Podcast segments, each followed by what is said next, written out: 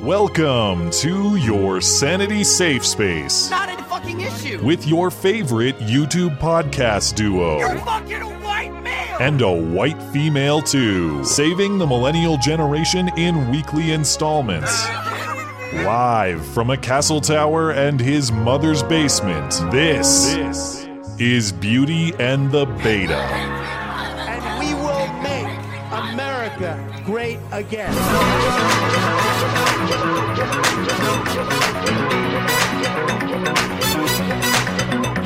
The Russian government sought to approach the Trump campaign to see whether they would be interested in damaging information about Hillary Clinton. The response that the president's son gave to the Russians was that he would love it. I didn't know what anything was. It turns out it was nothing. We're now beyond obstruction of justice in terms of what's being investigated. Listen, I, I think, like I said, in retrospect, I probably would have done things a little differently. This is moving into perjury, false statements, uh, and even in potentially treason. You are fake news. Very fake news.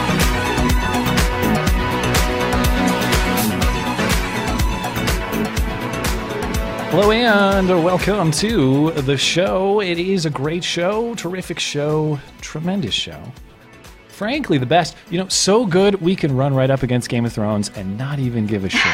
That's how good this show is. This is Beauty and the Beta. My name is Matt Christensen. Flanked on my right, as always, by my wonderful co host, Rebecca Blonde. Welcome. Hello. And hey, just the two of us this week, you say. Yeah, Dave Cullen uh, messaged me this morning saying that he's sick and that we need to reschedule. So no computing forever interview. My apologies, audience. Bummer. But we do look forward to talking to Dave. So um, I'm not going to make any ghost jokes tonight. I'm not throwing anyone under the bus. I do look forward to talking to Dave. Um, and I hope we can get him next week or one of the coming weeks. So look forward to that. What are you laughing at? Is the chat? Oh, everybody in the live chat's like, oh, Game of Thrones is on. See ya. I didn't know that. Yeah, well, yeah. If you're in the chat, what is it? I assume there's probably like two people watching this right now. I don't know. I, I never look. Makes me nervous. In any case, we will carry on without Dave, and we will hope that he will grace us in one of the coming weeks. Uh, and I, I look forward to that if he decides to. But the news goes on. Hey, new news, big news this week. Did you hear? Maybe Russia tried to meddle in the 2016 election. Hot off the presses.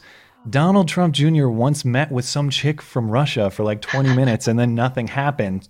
This is it. The smoking gun. This is the collusion. This is the corruption. This is perjury. This is treason, as we heard Tim Kaine say. Finally cracked the case, Tim They Kaine. they finally cracked the case, or did they? Um, you know, I, w- I went through all the details on this and assembled it for the show, and by the end, I'm like, this is. I shouldn't have assembled all the information on this because this leads to the status quo, and then I felt like an idiot for actually going through all the details. But I went through all the details. You went through all the details. So damn it, our audience is going to go through the details too, because I'm not losing out on those hours that I put into it. No, we will sort out the timeline of events, what they had to say, on, uh, what the involved parties had to say in their media appearances, and then decide what the proper interpretation is. I've already kind of led to what I my interpretation of this is, right. but there are competing interpretations. We'll go through them. Uh, Black Lives Matter leader DeRay McKesson, he thinks the new Planet of the Apes movie is a shot at him.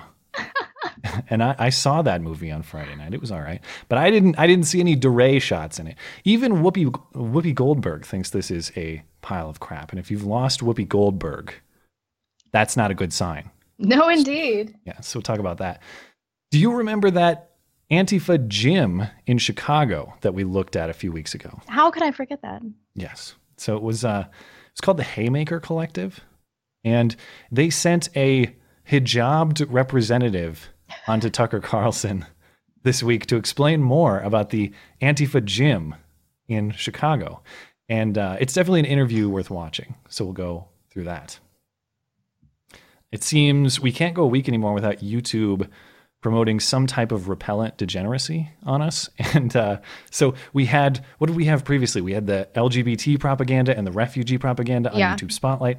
Now it's YouTube in the trending list is this video of parents teaching chil- their children about masturbation for your entertainment. A lot of people covered it this week. I did get a lot of people sending me that for surprise cringe, and i well it fits the bill, don't get me wrong, it fits the bill. It was everywhere, so there's no surprise. I know, but I did only watch Dave Cullen's video about that, and so I have not, as as requested by you, I have not seen the footage. So, So it's partial, kind of Partial half surprise surprise, cringe. cringe. but, the I know the is, premise, and good news is, I got an additional backup piece of surprise cringe that you have. Nice. I don't think you've seen yet. Okay. So that will be towards the end of the show. And we will, of course, take all your super chat questions and comments in between it all. If anyone's watching this, I don't know. But if they are and they're super chatting, we will take those super chats. It will be all this and more on your favorite hour listening material. Thank you for liking the show on YouTube. Thank you for giving us a review on iTunes. Thank you for keeping us afloat, helping us upgrade stuff on Patreon. Thank you for emailing us. That is beautyandthebeta at gmail.com. There's more of the show on the audio platforms if you want to listen to the show. iTunes, SoundCloud, Google Play, wherever you find your podcasts, you can find us. Hey, I've got some listener artwork to share. Some I've of which I've only seen one of these. I think you've seen some, but yeah, I think you've seen the the actual imagery.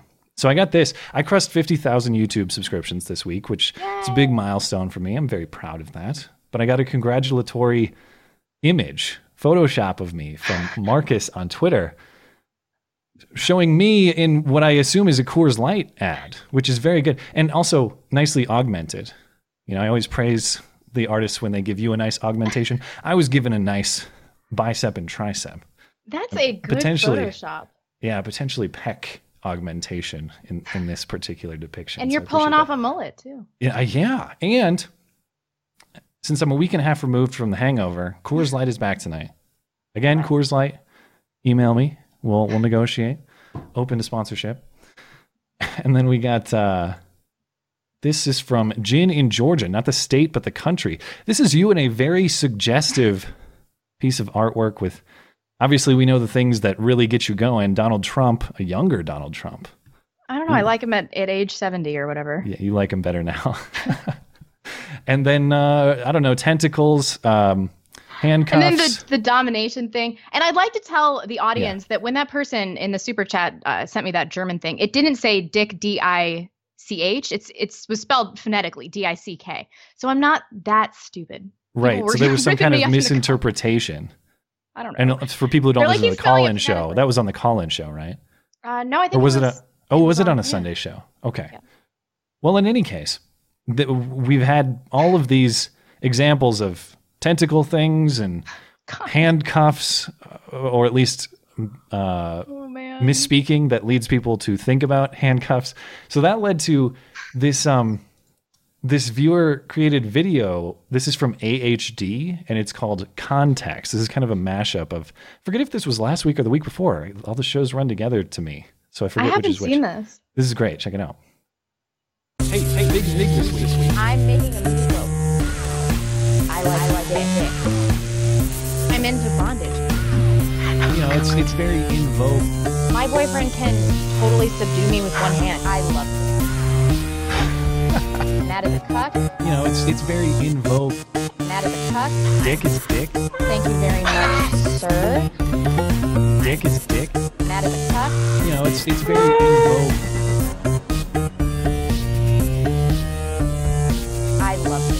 It. Into bondage. My boyfriend can totally subdue me with Oh one hand. Oh my god! Thank you very much, sir.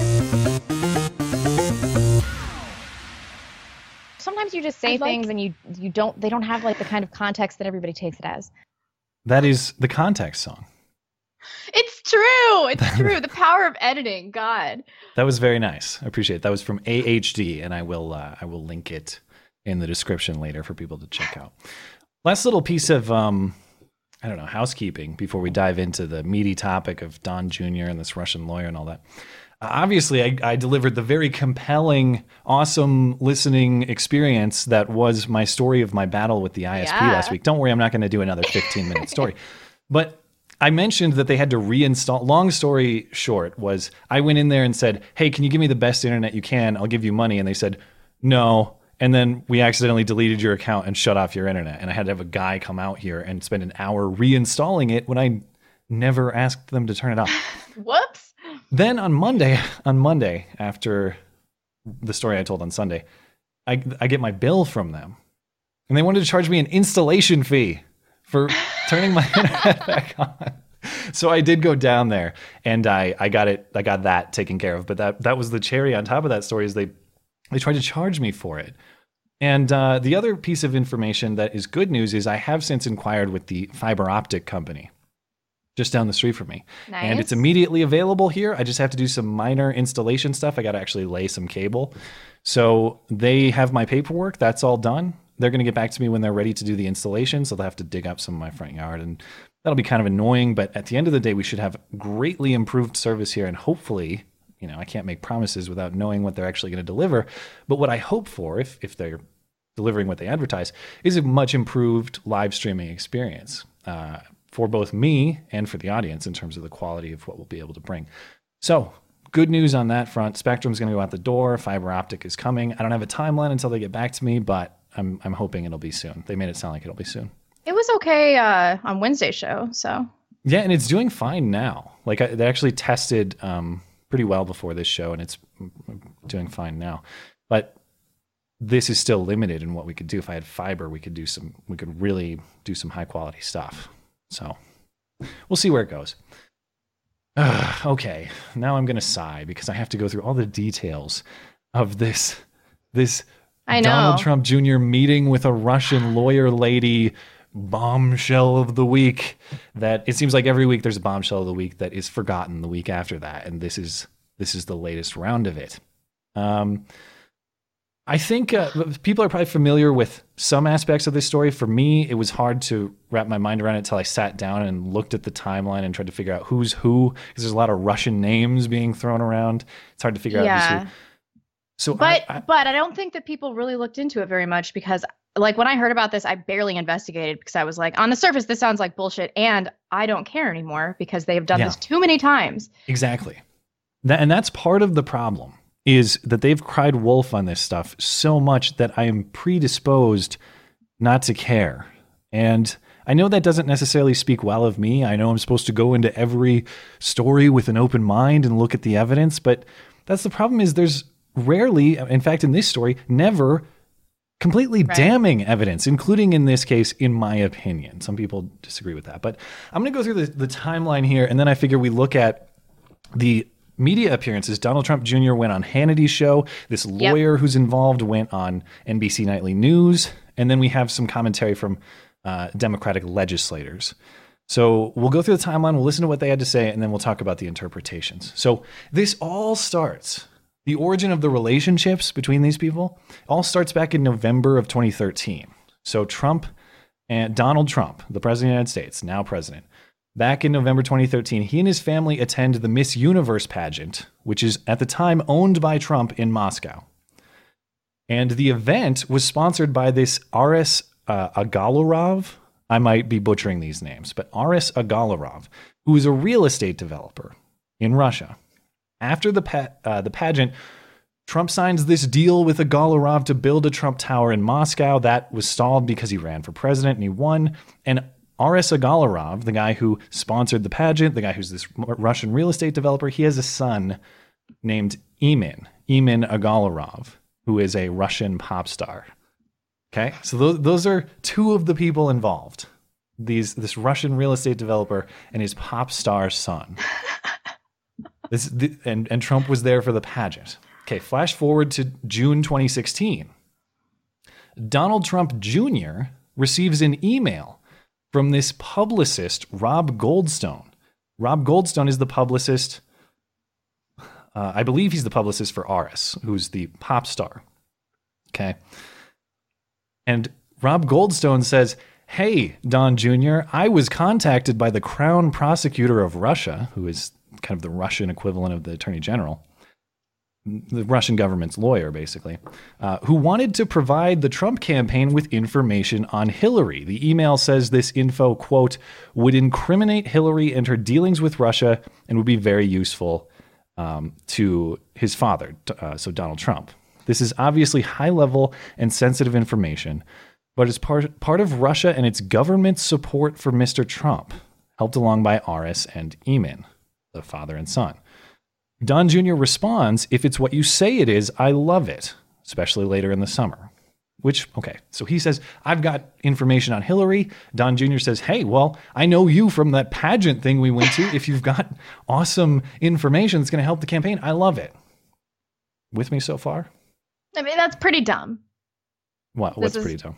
It's pretty dumb of Don Jr. to think that nobody's gonna find out about this. Like, I get if like your spidey senses aren't tingling about the Russia thing yet. I get it, but like, still, you're communicating with people via email. He had to know it was going to be problematic at that point. This was it lacked foresight at a minimum. Hmm, yeah. I mean, he'll explain some of that.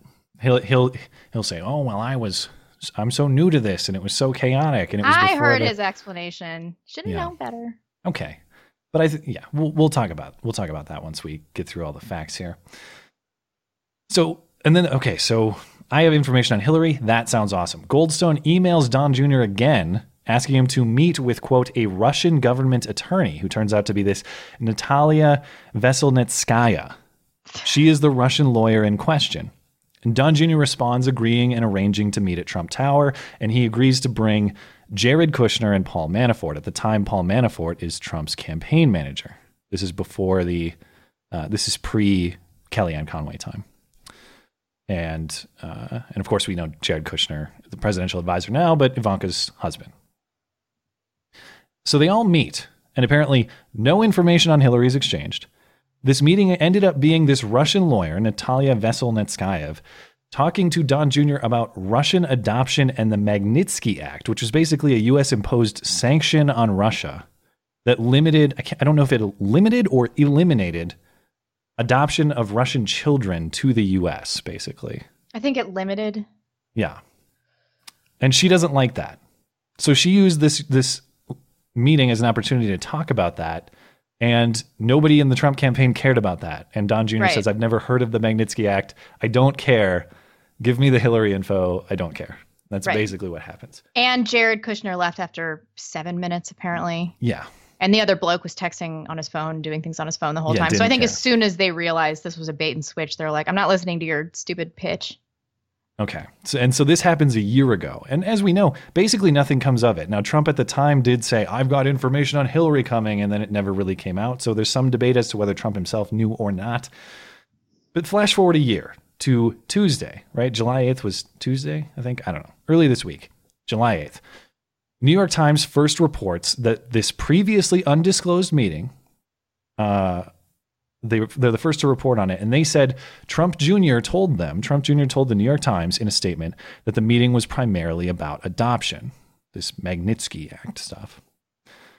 July 9th, New York Times follows up and reports that the that the presidential campaign was a topic of the meeting, citing five sources that stated Trump Jr. agreed to the meeting on the premise that it was about Hillary, which he states later. Um, so, July 10th, the Washington Post reports the meeting was arranged by Emin Ag- Agalarov, the pop, uh, pop star dad guy, real estate Russian guy, and Goldstone, the publicist.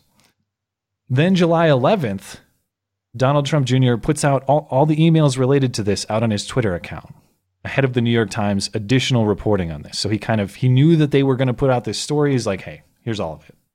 And he kind of they, they'll say, oh, I know Trump says, oh, my son is so transparent. I mean, kind of, but mostly it was just the New York Times was like he he knew what the New York Times was going to do, and he just wanted to be out in front of it. Good. He, He, did the right thing. yeah, I just I don't like the implication that he was that he just had this transparency epiphany. Oh, I, Well, yeah, that's- it's that's it's time but- to be transparent. That that was it was prompted by the New York Times. Uh, that that's it. I'm not even convinced that this is an issue that requires transparency necessarily. We'll talk about that later. Um, and then Friday, NBC News reports that this Russian American lobbyist and Russian military vet was also at the meeting. This guy's named Rinat Akhmetshin. I'm going to stop trying to pronounce names. So he confirmed to the Washington Post that he was there and that he was invited by Veselnitskaya, who is the lawyer.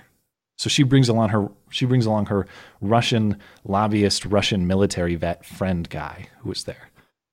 Then Natalia goes on NBC News and she denies any connection to the Russian government. She said this meeting was very brief and nobody cared except for Don Jr. And he doesn't really care either. He goes Don Jr. goes on Hannity and he says basically the same story that he granted a meeting with an acquaintance and that sounded interesting. The story she had sounded interesting, or associates of hers had a story that sounded interesting. It ended up being nothing, and that was basically the end of the story. And then the Democrats come out and they say this is something criminal. Adam Schiff slams Don Jr. for not going to the NBA. Uh, I almost said NBA instead of FBI. Too many acronyms and weird names. Slams Don Jr. for not going to the FBI. Chris Van Hollen, senator from Maryland, says it shows cle- uh, clear collaboration with the Russian government. Tim Kaine says this is perjury and or treason. Oh, come on. That's rich coming from him. Jeez. So let's go through these media appearances. I'll try to cut them down as much as possible. They're a little bit long, but stop me at any point if they if you feel like you want to interject. Um, it is confirmed that she has never been employed by the Russian government. I couldn't find anything. I've heard conflicting. I've heard people say no, she did work for them once, but I don't know the exact details. Uh, I don't. I looked into it a little bit, and I could not find anything that corroborated that she had ever been a government employee. So I'm Yeah. under the impression that she's never in her life ever worked for the government. If, if anybody knows any different, please let us know. She flat out denies it currently, at Right. least, or at least at the time of this meeting, as we'll see. So she goes on NBC News emails and where says she's this. described as a Russian government attorney and part of Russia and its government support for Mr. Trump. The Russian government attorney. That means you. Um, yeah, No, I'm certainly flattered by being marked and called as a government attorney, but I have never worked for the government in the first place. Okay, yeah. So she says never. I, Right. I didn't note that earlier. She says never. I, I'm, and I can't confirm or deny that right well, now. that would. I I don't know why she would lie. That'd be something that would be relatively easy to corroborate. Hmm. She says that meeting with Donald Trump Jr., Trump's son in law Jared Kushner, and campaign chairman Paul Manafort was arranged by Russian pop star Emin Agalarov and publicist Rob Goldstone. Once inside, she says, only one person talked to her. Donald? Donald. He was the only. Rob Can I- Goldstone. can I just say Once this- inside, she this says, guy to- only this Galarov Rob Goldstone, and publicist Rob if you're listening, you can't see the image, but just look at him. This is a man in charge of promoting things. Like this man sells things to people. I know he looks like Tony Soprano. He- yeah. And he, he looks like Tony Soprano wearing a Zuba a Zubaz shirt. Remember those pants in like the '90s, the pajama zebra print? oh That's kind of what he's boy. got going on. But Russia's a weird place, you know. Everything's backwards there. Goldstone. Once inside, she says, only one person talked to her. Donald? Donald. He was the only one I was speaking to. She says she was there to lobby against a law she said was affecting her client, a well connected Russian. But she says he was interested in information And so that's that's the Magnitsky Act. That's the adoption Right, right. stuff that she doesn't like, nor does her clients. about possible illegal donations to Democrats. I can tell you right now, I have never referred to any compromising information about Miss Clinton. She says Kushner left after 7 to 10 minutes of the 20 to 30 minute meeting and that Manafort was not paying attention. The man who's constantly looking into his phone. who is Okay, and then Don Jr. goes on Hannity and says much the same thing. is Rob Goldstone. Rob Goldstone is a talent manager for Emin Agalarov, who's a Azerbaijani Russian singer. Performed at Miss Universe and later performed at uh, uh, the WGC Championship golf course uh, tournament that we held at Doral. All right. So uh, do you know? I, I met him through that, through the golf course. I wasn't even at the Miss Universe pageant, but I met him throughout there, so had a casual relationship. This email comes in. What are you thinking? Honestly, my takeaway when all of this was going on is that someone has information on our opponent. Again, I didn't know there was any credibility. I didn't know if there was anything behind it. I can't vouch for the information. Now, someone sent me an email. I can't help what someone sends me. What about the timeline of this? This is pre, for example, WikiLeaks and the well, DNC honestly, emails. this is pre like Russia fever. This is pre Russia mania. You know, this is 13 months ago. Before I think the rest of the world was uh, talking about that, trying to build up this narrative about Russia. Okay, the meeting was described earlier today on the Today Show. Mm-hmm. Did she describe it accurately? I think fairly accurately. How long was the meeting? Oh, 20 minutes or so. About 20 minutes. Um, and Jared left after five or 10? Yes. Like she said, and Paul Manafort was on his on his phone the whole time. Pretty much. Pretty much. It- it- listen, like I said, it became There was pretty, nothing that- pretty apparent that this was not what we were in there talking about. In- So th- their stories do line up. I will point out that he had the benefit of seeing her inter. I mean, she went on NBC News well before he was on Hannity. or like the morning before or something. Right. But basically, he would have had the opportunity to see what she said Yeah. beforehand. It would be m- more meaningful to me if they their stories corroborated each other without having hurt each other. But it is noteworthy that we don't see a lot of contradictions here. Right.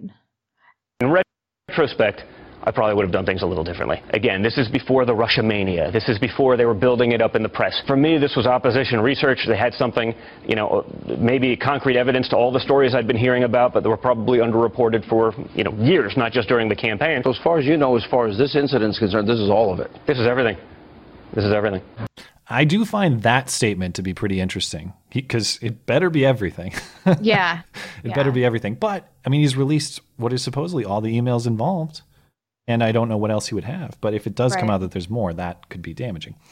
And then, of course, the Democrats come out. Finally, this is the thing we've all been looking for. Which, if this is the thing you've all been looking for, why did the man voluntarily post it on his own Twitter account? Right. Even if he knew the New York Times, maybe he knew the New York Times had it. But even still, if you're a criminal and or not even a criminal, if you know you've done something bad and the New York Times is about to put that put out the information, if you truly believe it's damaging, I don't think you'd put it on your Twitter account. He's he's had legal advice this whole time. I don't think the lawyer would advise that either. Right. Anyway, this is uh so a few Democrats. First is um Adam Schiff, rather- the House Intel Committee guy.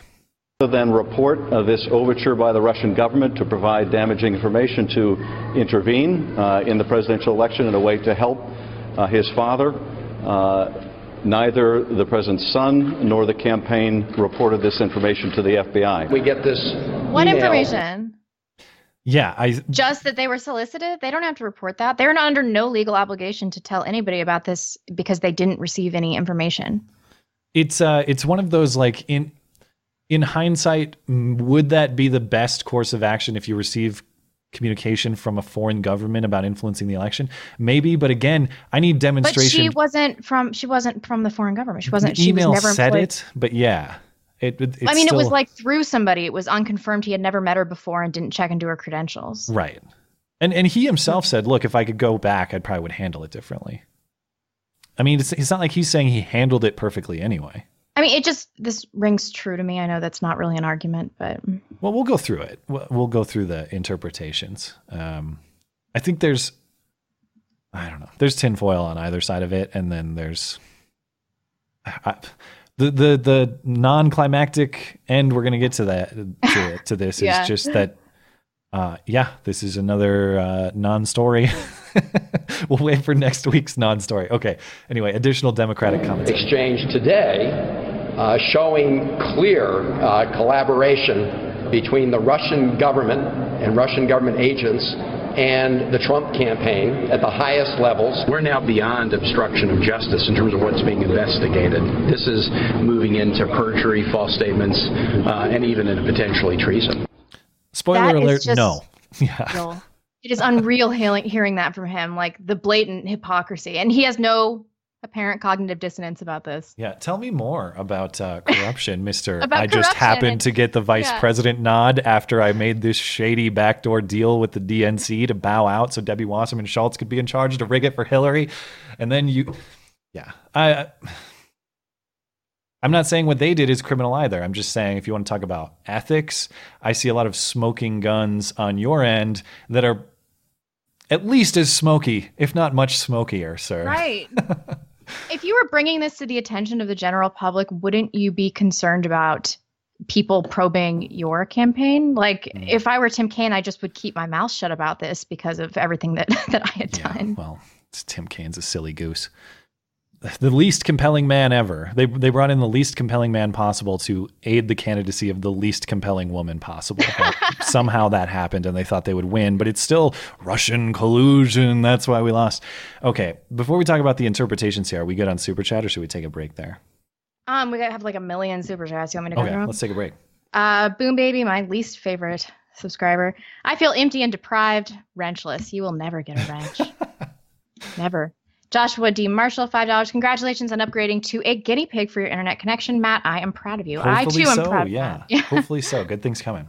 Friend of the show, Yoda Economics, five dollars. Not watching Game of Thrones. I'm watching Blonde and Mad. Loyalty bitches hashtag. Ooh. Blonde is wearing the same thing now as in the cuck video. No, I own mini, a black racerback tank top. Yeah. Um, MH3D two dollars. Matt continues to tow my dad without consent. I hope that's some Whoa. inside joke between you two. Yeah, gross. Wait, who said that? Oh, I just deleted it. Sorry. Oh, I, I, I could go back. I, I'm afraid I don't get the joke. So it's not. MH3D. I mean, it's some weird foot fetish joke. I'm sure. Yeah, you guys the are foot, gross. The foot fetish thing's gonna come back. It always pops up. Um, yeah. Black Magic, five dollars. I remember the last time I got drunk off Coors Light. I was 14. uh, Richard Pierce, two dollars. Hey, blonde, the meatloaf. We want it now. God damn you all. Actually, you know what? Um, next time we hang out IRL, make me some meatloaf because I don't like Sure. meatloaf. I don't like meatloaf. Maybe you can persuade me. I love making meatloaf, so I, I know. will make you. I There will you- make you meatloaf. Say that once more. I will make you meatloaf. No, I'm not saying any of this. Okay. Jeez, we're gonna get some sound bites. Um, then we have Mithrin. Is that how you say this? Midrin. Um, five dollars. Matt, if you need to lay some cable now, you should have used the rest the restroom before the stream began. Good lord, man, context matters. You guys are gross that- today. Lay some cable is Apparently, you said that. that, but is that people mean take a shit when they say that? I've never heard of that. I don't know. Or does he mean like lay some pipe? Doesn't that mean? I don't know. That's that's news to me. That's Wow, we uh, sound like we're a million years old. That's a dirty What- metaphor to me. mean? Yeah, you young kids and your new age slogan, Oh, I- I don't boy. slang or whatever. Um. Okay. Then we have Steven Suarez, ten dollars. Can Matt flex for us, even if he can't, like the Golden One or Blonde's Man? Uh, well, I, I don't, I'm not going to undress, but yeah, I mean, it's kind of blocked by everything. but yeah, sure. Gosh, we're such whores for for our Yeah. subscribers. Um. And then we have Corvo at AZ, five dollars. Blonde's boyfriend didn't just claim her body; he claimed her heart. Also to J Fry, caps, caps, caps, caps, and all. Good. Uh, Major Bluetooth, five dollars. Hey Matt and Blonde, appreciate all the work you do. Nice to hear some alternative facts that put the emphasis on the fact part. Thank you very much. Ooh, uh, Two Kier nice. Thank you. Rhodes, five dollars. It's hard to watch the show and Game of Thrones at the same time. Watch one Well, of us at a different time. I appreciate your time. Yeah, your your uh, loyalty and devotion. I do appreciate that. But yeah, I mean, I, people, a few people have been coming at me annoyed with that. Look, every form of entertainment, our show, Game of Thrones, Walking Dead, they're all available on demand. Yeah. That's why we do it. If you can't watch the show live, um, absolutely come back and to it it. always conflicts with something. So we're like, we're not Yeah. going to change our show time for Game of Thrones. It's going to be over show goes on. a Yeah. few weeks or something like that. I think they only Um, have seven episodes this season. That's what I was Really? told. I might be wrong. Don't quote me because I'm not a Thrones guy. But Whatever. Uh, then we have Go Army, five dollars. Love the show. Congrats on 50k subs. Onward and you. upward. I hope this money doesn't go to more silver bullets. Thank you very much for that. It'll either go to that or you know the install costs on the internet. One of the those, both of those things help the show. Um, Matt So- five dollars. Tired of hearing about the Russians since the Islams are the ones that are blowing themselves up. The Islams. yeah. Okay. Uh, Wild Warlock, five dollars. I'm watching for the smoking hot babe and a really smart, well-spoken intellectual. I'll say blonde. You're the intellectual. Call me Matt. Yes. Thank you. Oh, thank you. Uh, Liberative, five dollars. When are the outright lies from the Dems going to result in actual harm to these hypocritical cunts? Uh, I don't know. It's got to come back to them eventually, right? They're not doing themselves any good. I'll get to their tinfoil in a second here because Yeah. they don't. They're not offering a compelling alternative at all. I know, Nobody, I know. Nobody feels inspired by what they're saying. Uh, Gabriel Lopez, ten dollars. Andy is a faggot. I assume we mean Andy Warski. I don't, every week somebody I comes don't in know. here. I I, I don't don't know wanna- what. what the, I don't but wanna thanks for thanks for the donation. I'm never gonna. We don't know the Andy. I don't know what Andy he's talking about. I know it could be one of many Andys. Um, Yeah. Then last one, Robert Stillman, five dollars. Blonde. The left has no fear their hypocrisy will be used by the mainstream media to make them accountable. They can act like Kane did with no fear, and so they do. Oh, and then last one, uh, Christopher Shviraga, two dollars. Coors Banquet It's- it's- the V is silent. V is silent. Shiraga. You tell me this go. every time Yeah. he donates. I'm never gonna remember. I'm sorry. Silent I'll, I'll remind What you. is that? I got you, Chris. Um, I, I forget. He, I, well, I won't. Um, he, he explained to me the the heritage of the name or whatever, but that was private, so I'm not going to go into it. Okay, We're good. We're good. we're good. Thank you. Thank you to Super Chatters, and thank you for giving me a break from talking about this Russia crap. But I wouldn't give all the information without talking about the competing interpretations and then discussing where we land on this. And I suspect, based on what we've said to each other, that we probably land in mostly the same spot, somewhere similar. Here are the interpretations that I've seen or I see. I think there's 100% Team Trump take this all at face value. And I don't know that I find that to be entirely unreasonable either. So Trump and the lawyer's claims, Don, Donald Trump Jr. and the lawyer, Natalia Veselnitskaya, their claims, as we saw in their interviews, are pretty much consistent. I don't see a fatal con- a contradiction there. I don't see an implicating contradiction. Um, Do you only- see any instances that you believe uh, are illegal?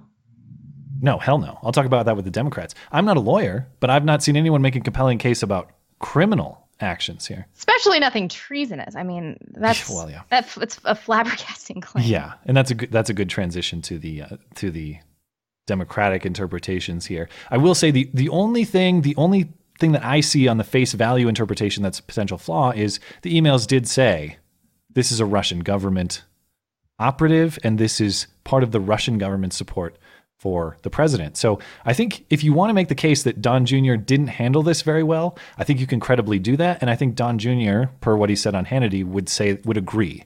I just don't think Right, but can you imagine? He does mention this in the Hannity interview. Can you imagine how much he's getting solicited? And they have to be getting. He said it was opposition research, and I'm inclined to agree with him there because the Hillary campaign was doing far worse stuff to the Trump campaign. I think they had to fight fire with fire. And I, and I Um, do want to take this in context. The context that one, it was as you mentioned, it's before the Russia mania, and then it two, this was a time when Trump was still viewed as a long shot. So anytime you have someone who says they have incriminating information on your opponent, it's going to be an attractive claim. So yeah. you know, did he handle this with the with the utmost morality and virtue? Maybe not. Maybe yeah, not, but if they had, would Trump be the president? I don't know. It's uh, well, the, and that's the th- that's the frustrating thing about this is apparently nothing came of it, so it doesn't really matter anyway. yeah, really. if he did that, nothing would have changed, presumably. And I think Okay, it's so- important to note that this did predate any of the email leaks too. Yes. So the Democrats, we heard the Democrats get up there and they say, well, Donald Trump Jr. and Trump himself are part of some sort of, in Tim's Tim Kaine's case, criminal conspiracy. Um, to buy this, and I don't know a lot of people do, but maybe you're one of the few out there who listen to this show and buy what they're saying. Uh, I think there are a few things you need to explain to me. One, you need to explain to me what role specifically this lawyer has in the Russian government. I need to know that.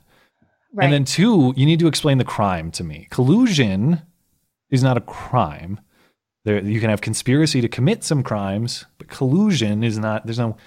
That's not a crime. Uh, You can fake news me if you're a lawyer out there, and I'm wrong. Fake news me, but as far as I understand, you can't charge someone with that.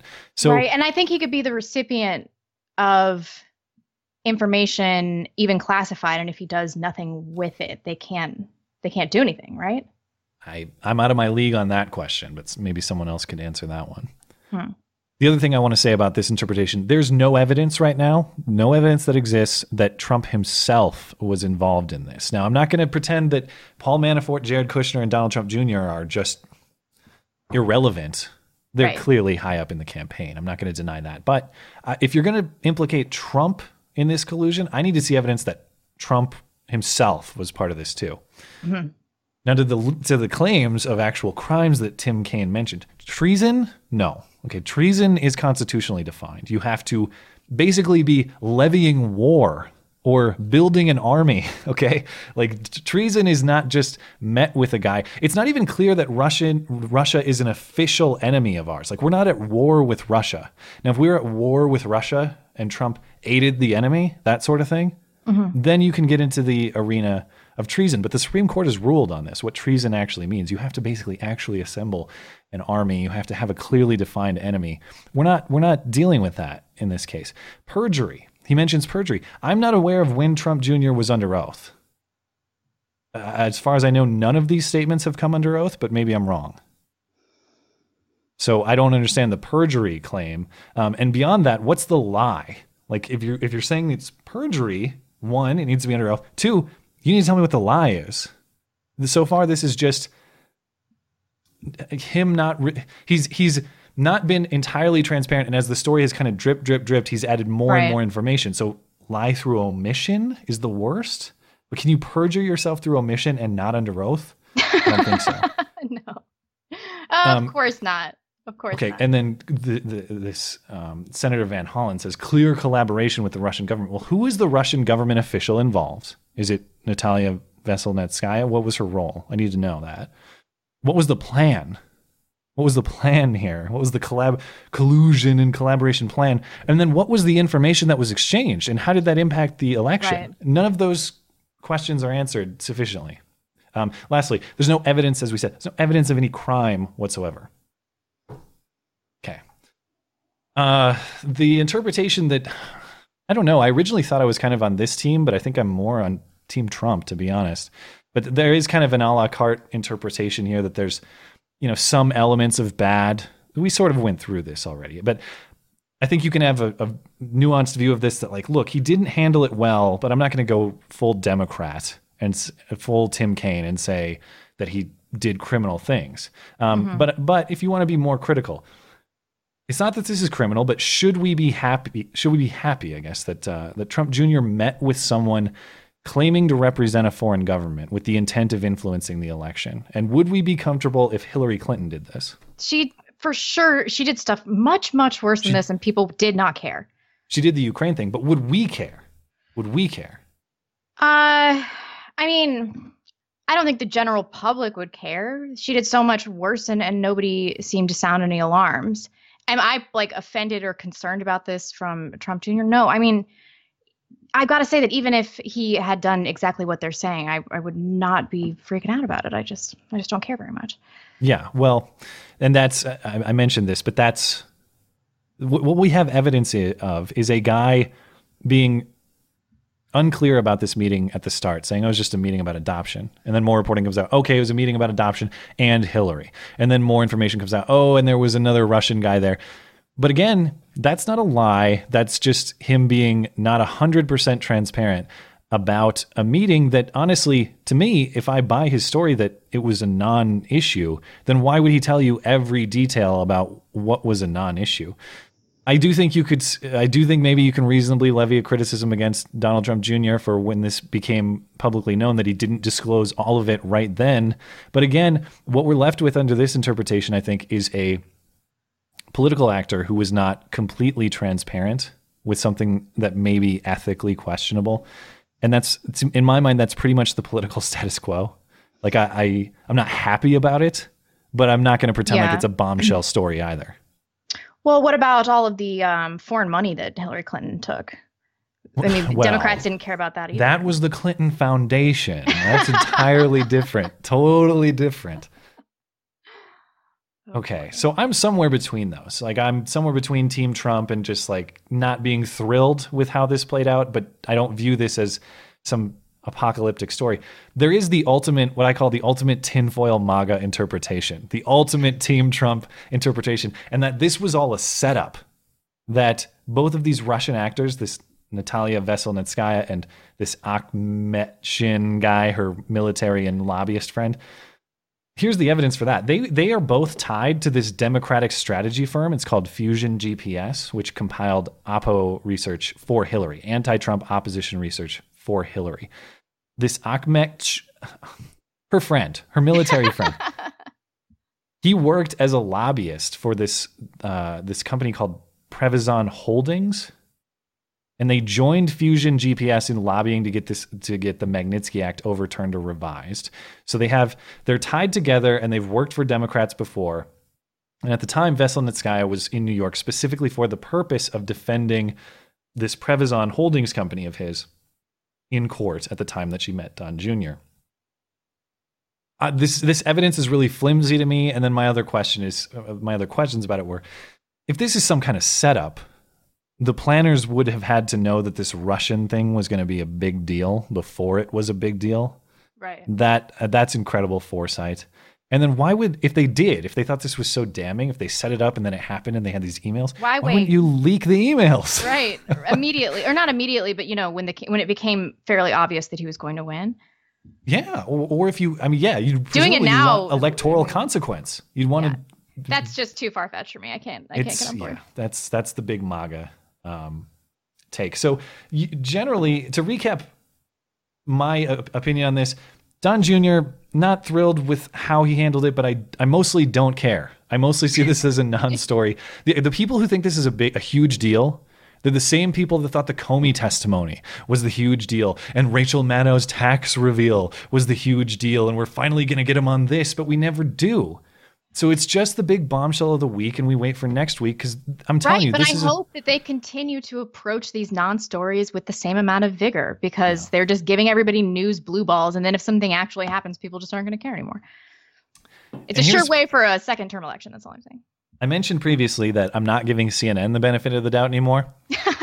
because I've just put our audience through nearly 45 minutes of this Russian stuff, based solely upon the idea that we put ourselves through a few hours of research on it. Uh, and that's probably not a good reason. I'm not going to care about any more Russia stories until someone is actually charged, or at least there is an allegation of criminal behavior. Until then, I do not care, and I'm not doing this again. Oh, I don't not care if there's an again. allegation of criminal behavior. That's not going to make me pay attention. I From need CNN, I, no. Mm-mm. okay, let me put it this way. An allegation of criminal behavior from someone who could act upon it and make a meaningful difference. You know? Like let's say let's say a congressperson has evidence of criminal behavior and impeachment becomes a real a real possibility or Don Jr. did something criminal and the AG says, "Yeah, I've seen the evidence and we're going to prosecute him for this." Then I care. Yeah, and I'm very confident that's not going to happen, or it would be already. It's not going to happen in this week by week what's the new scandal of the week format. It's it's Right.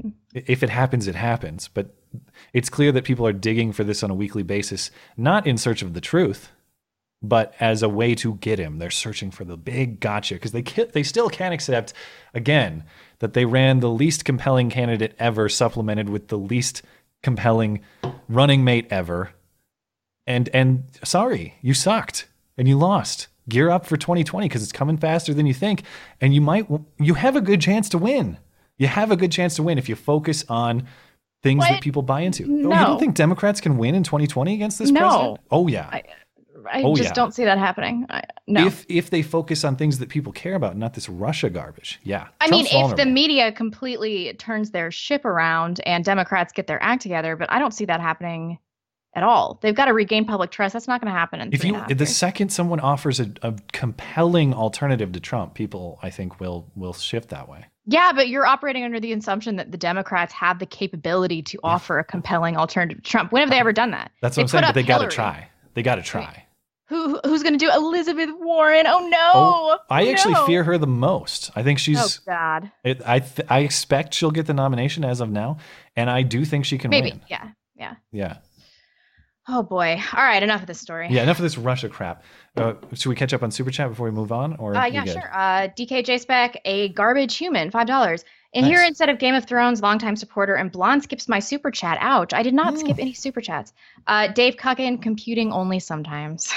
That's good. Uh, That's pretty Vote AZ again. Thank you, ten dollars. I hate the disrespectful freaks that keep asking you guys to show your feet. With that being said, Matt, can you show me your elbows while sighing erotically? What is wrong? Hey, look, I've long said everything's for sale. Uh, sighing erotically, though. Ooh, What is that like? I don't know what an erotic sigh is. I'm. T- I'm not gonna make an erotic sound for you. The, the... now rub them together. Rub them together. Okay. All right, then we have friend of the show, Stan, five dollars. You feet and elbow people need to be smarter. Step up to the shoulder fetish. Blonde flaunts those all day long. Yeah, Love this that's true. show. I do always show my shoulders. Uh, Joshua D. Marshall, five dollars. Join Team Trump, Matt. We have chocolate chip waffles. We do. Well, I'm mostly on Team Trump on this one. Mostly. I Um, then we have Robert Stillman, five dollars. Bottom line is the mainstream media burned out the public long ago on Russia and can't get them back. Period. I totally agree. Even if they found something substantial at this point, I I don't think people would really care. Yeah, Even people is- on the left. This is the most compelling thing so far. After months and months, this is the most compelling piece of Yeah. information. This is as good as it gets. It- it Unreal. is. it's it's unreal. Um, then we have unconventional, uh, five dollars. Matt, I'm Gen X, old enough to remember Kirby Puckett. Yeah. You guys are- two of my favorite millennials. Thank you so much. Keep up the great work. I have and a have an autographed Kirby Puckett uh, little display thing, and then I have the Wheaties box from the '87 World Series. It's framed in my closet over there. I was born in Minnesota when they won the World Series. Kirby Puckett played for in '87 and '91. Um, and retired early due to a glaucoma issue and died young. Uh, but Kirby Puckett is one of my childhood heroes. And then he kind of be, he turned out he was kind of a scumbag later in life. But we'll talk usually about that are. time. But you didn't know that when you were a kid, so what does it matter? Yeah. Um, then we have I'm Robert B. Five dollars. Uh, was either DNC or Podesta leaks December 2015 Democrats planning to attack Trump for being too close to Russia? That's true, Hmm. but that wasn't general knowledge because the WikiLeaks didn't happen until after this conversation with Donald Trump Jr. I'm correct, right? That was 13 months ago. When that's what that's what Donald that's what he said on Hannity was this was before all the WikiLeaks. I don't know the timeline of WikiLeaks. I forget. But even though that was in the WikiLeaks and that plan was um, clearly in the works, the Russian narrative, uh, that wasn't available information to the general public. So you Yeah. have to you have to get really far on the conspiracy side to believe that. I'm not I'm not quite ready for that. Um, then we have BB, fifty dollars. Thank you very much. Thank you. I just want you guys to make it. Love you both, Blonde and Matt. Thank you so much. We I really appreciate it, BB. BB is always BB's Always been- throwing us the big bills. we we really do appreciate it. So and don't worry. This sh- as I said, this show's not going anywhere because we have nowhere else to go. I know we've like So- really painted ourselves into a corner where we Who's gonna to hire? I, I can't scrub this off the internet. I can't scrub that context video off the internet. I don't even own it. Nope. It's on there forever. Yeah. No one's gonna hire us. I know. So Over. it's I make mean, or break. I can just start having babies. What, what are you gonna do? Yeah, I know. I have to be the breadwinner. Do you think I don't feel that pressure? Oh All right, then we have Liberative, friend of the show, ten dollars. Blonde Dems have a shot because they fell into a lull when they were told Hill was a sure thing. 2018 GOP will probably lose a few seats just on backlash. Yeah, and that's usually just how it goes. You know, an incumbent Yeah. president usually loses some congressional support. Then we have Boogeyman 917, $10. Thank you very much. Meanwhile, Chuck Todd is probably wondering if he gives news blue balls. I did just say that, didn't I? Uh, or if he has news blues ball, news blue balls. Things that make you go, hmm. That's funny. Um, and then Christopher Shiraga, $2. Say my name, blonde. Christopher There you go. Shiraga. Am I Nicely right? done. All I, right, I good. believe so. The way he the way he coached me was silent V. So that's that's what I'm going with. Thank you so much, you guys. I'm going to be quick through this story because, man, I never think that these things are going to take as long as they do, but that's way too much Russia. And, you know, we got some other stories to get through. There's not a lot to this DeRay story, but I just love it anyway. I um I went and saw the War for the Planet of the Apes on Friday night because I've liked this new trilogy. I think it's generally pretty good, and I'm not a huge movie guy, but I saw the first one randomly on a plane and thought the movie was really compelling. Enjoyed the trilogy. Went and saw the the new one and have some complaints, but generally enjoyed it. Was the CG really distracting? and, um, it actually is a really good looking movie. Mostly, what bothered me was there was some plot. Uh, it was writing issues. Like there were some plot points to me that just don't make any sense that I didn't really like. But in terms of the visuals and the presentation, very good. Uh, so there's a character in War for the Planet of the Apes who wears a blue vest, and this is kind of a throwback to the original 1968 film in which many of the apes wore these blue vests. Uh, everyone's favorite Black Lives Matter activist, DeRay McKesson. Uh, sorry, I accidentally put your art back up there. Enjoy it. That's the blonde biting her lip to the handcuffs. I can't get over it. Oh boy, I'm so glad my boyfriend doesn't listen to the show. So, uh, DeRay McKesson of Black Lives Matter fame. You can see small, um, small in the image there. There's a there's one ape on the right hand side of the gorilla on the horse wearing a vest. Okay. DeRay McKesson takes to Twitter in now deleted tweets and says, Given the history of rendering black people as apes, I'm offended and appalled by the lack of consciousness in Hollywood. In associating black people with apes, active work is being done to perpetuate the dehumanization of black people in mass media. And then, of course, everyone's second favorite. I, I don't even know how to introduce Tariq Nasheed. Uh, th- this guy is he's either the world's Possible greatest troll. troll, who is just never think he breaks might- character, or I he mean- is he belongs in a mental institution. One of the two. Maybe maybe he belongs in a mental institution either way, because this is the most impressive trolling performance I've ever seen. If that's what he's done. I don't think that I used to take him seriously, but I I've just heard some things come out of his mouth where uh, he reminds me of that um that guy on Twitter, Godfrey something or another. But he's he initially got on Huffington Post and wrote some other pieces, and then oh they realized oh, yeah, he, he was a troll. wrote. Yes, I forget his name, but yeah, I know the guy. But it, it, Tariq is more reminiscent of that guy than like an actual Black Lives Matter Tariq's supporter. been doing this for like decades, though. But I just I just can't like some of the stuff that he says. I'm like, there's just no possible way you believe that, right? I, I agree. It's hard to. Godfrey I- Thank you, live chat. Yeah. Anyway, Tariq chimes in uh, on DeRay's prompting and says, Does the new Planet of the Apes poster have racially coded messages? Notice the Black Lives Matter symbolism. Notice the ape with the blue vest. The director of the film comes back at DeRay and says, You're outraged because they're recreating uh, the look of the original ape in 1968. You don't own wearing blue vests, man. Grow up. And then there's serious narcissism involved in assuming a film with hundreds of millions of dollars at stake would think that they might would think how they might offend DeRay. Uh, and then I really appreciated Sargon's tweet on this too, in which DeRay unwittingly culturally appropriates the style of a chimp from Planet of the Apes, gets offended about it, and cries racism. And as I mentioned at the top of the show, the reason you know that you've lost this, well, one, DeRay deleted his tweets, so I Yeah. assume he's basically conceded. But when you lose Whoopi on on these issues, You've gone too far. You've gone Go too far. back. I um I can't play the going to video, say- only the sound, because somehow this is one of those ultimately copyright protected videos on YouTube. But this is what Whoopi said. a war for the Planet of the Apes. But there's already controversy. It's insane. Prominent Black Lives Matter activist DeRay McKiss, McKisson accused filmmakers of personally mocking him by dressing up an ape in a blue vest, which he's been known to wear. DeRay. You need to go back and watch the 1968 original and check out what the apes were wearing. This has nothing to do with you. This is a movie that was about what happens when mankind doesn't pay attention to environment, mm. to how we treat animals and each other. That's what that movie was about. And at the end of the movie, when they're riding around and you realize it's here, that's what the movie was about. Get over yourself. Yeah. I, um, I know DeRay, and I think he's Well, done. tell him I said. I will. I mean, you've prompted me to agree wholeheartedly with Whoopi. That's I know. that's how bad this Although was. I love Whoopi no matter what she says because she'll always be Guinan to me, which is a Star well- Trek reference. Yeah, yeah, yeah.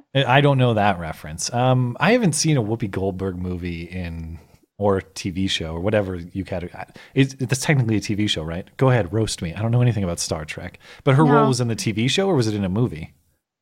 Um, it was in Star Trek: The Next Generation, the best television show on, ever on TV. Yeah. Oh, right. Yeah. Except for Game of Thrones. well, yeah. So if Star Trek was on, you you ditch this show for Star Trek. For sure. Yeah. Oh, but it's on Netflix, so and I've seen every episode a thousand times. Um, and then Sister Act. That's the only other thing I can think of her. Yeah, that's what I was thinking. Sister Act. That's like that's the well, and she was in the color purple too. Oh that's yeah. what I remember. I had to watch that because um I had to watch it in my high school literature class because we read the color purple and we'd watch the movie. Yeah, so I remember that. This, you sent me this before we went live. More more DeRay trouble. So- Well, I had so to weird. Google him because I couldn't remember what he looked like. He's so forgettable for me. I was like, who is that guy again? And so I was Googling him, and that was the first thing that came up this article. Yeah.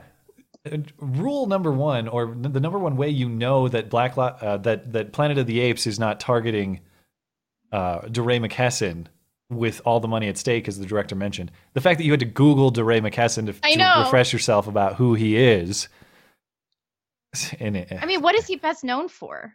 for being a Black Lives Matter guy, for Yeah, going like, around what and what particularly did he do? He didn't. I, I remember the Black Lives Matter chick that like stopped the parade. You know, I remember he her. goes, I, he he he gets arrested. He's a professional get arrested. but like, what did he do that made him famous? Why would the average about- person recognize him? because he's at every Black Lives Matter thing, I guess. But like, That's there has to be a specific inc- as far incident. as I know, it's not- just yeah, he's just he's Black not recognizable. I mean, he's not He, like he, I think he fathered hashtag Stay Woke or something. Hashtag something woke. bro. That doesn't make you famous. That's his claim to fame. anyway, you sent me this. This is yeah, this is really current. This is yesterday. Idaho news station apologizes for using photo of Black Lives Matter activist DeRay McKesson in an unrelated bank robbery story. They put out this tweet: "Would-be robber arrives early at banks to find doors locked." It's just this random picture of DeRay McKesson. I, I think he has a hashtag Stay Woke shirt in that arrest photo. That's hilarious. That's hilarious. At first, I was like, this was just an error. But then I was reading the show notes and I'm like, maybe, maybe this wasn't. Yeah. Maybe somebody did this on purpose. And then there's a second, they did it.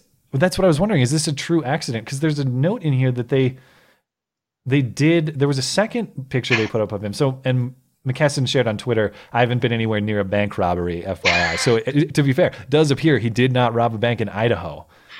DeRay was not in Idaho robbing a bank. But another story on the station's website showed a different picture of McKesson at this at the same Baton Rouge rally with the headline Officer wounded in deadly ambush sues Black Lives Matter. And the photo was later changed. So he would only be tangentially connected to that. There would be no reason to share to headline that story with a DeRay McKesson photo. So the fact that this has happened, I could understand a local news station mixing up image files, like whoever the intern who does social media. That's at pretty bad, though. I don't know. But to have it to have multiple, that suggests to me there's trollery afoot.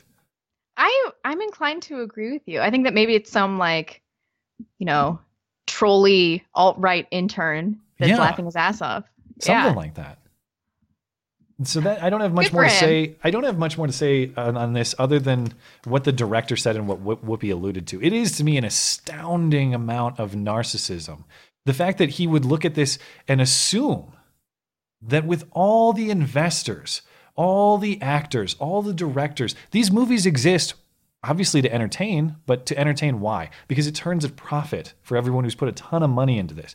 And that everyone involved and the artwork, the people who make the artwork would say, oh yeah, fuck DeRay. Like we're all in on this fuck DeRay gag, right? Yeah, fuck DeRay.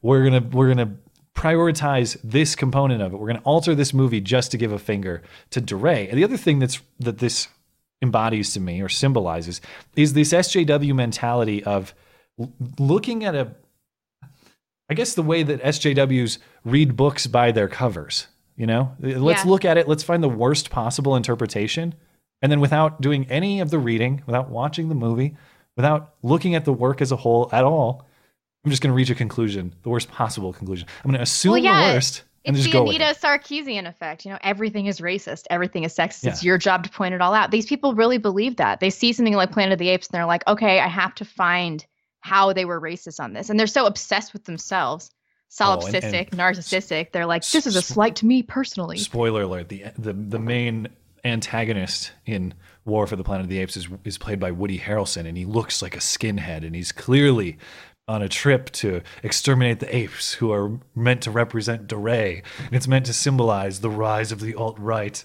Oh against my the. God. I mean, you could twist these things to be ridiculous if you wanted to, and he clearly did. Oh boy. Oh boy. Good on super chat, or should we move on? Uh, let's catch up real quick. Uh, J Fry two dollars. Team Trump uses waffles because the ovens are busy. Why always with the ovens, J Fry? Jeez. Jesus Christ. Um, Shadow of Colossus 103, $5. Tariq is the Fred Phelps of the Black Lives Matter movement. Fred Phelps is a uh, Baptist minister, right? Fred Phelps is the guy behind Westboro Baptist. Yeah. Wow. Well, I mean, so I guess he is. He's not just a Baptist minister. He is And like God's hate fags. Yeah. Yeah. God hates fags. Yeah. Um, okay. All right. Well, I Wait. So he he said for real. Tariq is the Fred Phelps of what? What was his analogy? Um, of BLM. Yeah, I think that's pretty fair. Okay. Okay. Uh, I actually, I actually like that comparison a lot. Then we have Cryptic, $5. I keep getting auto unsubbed from you, so I've been missing your shows. Damn.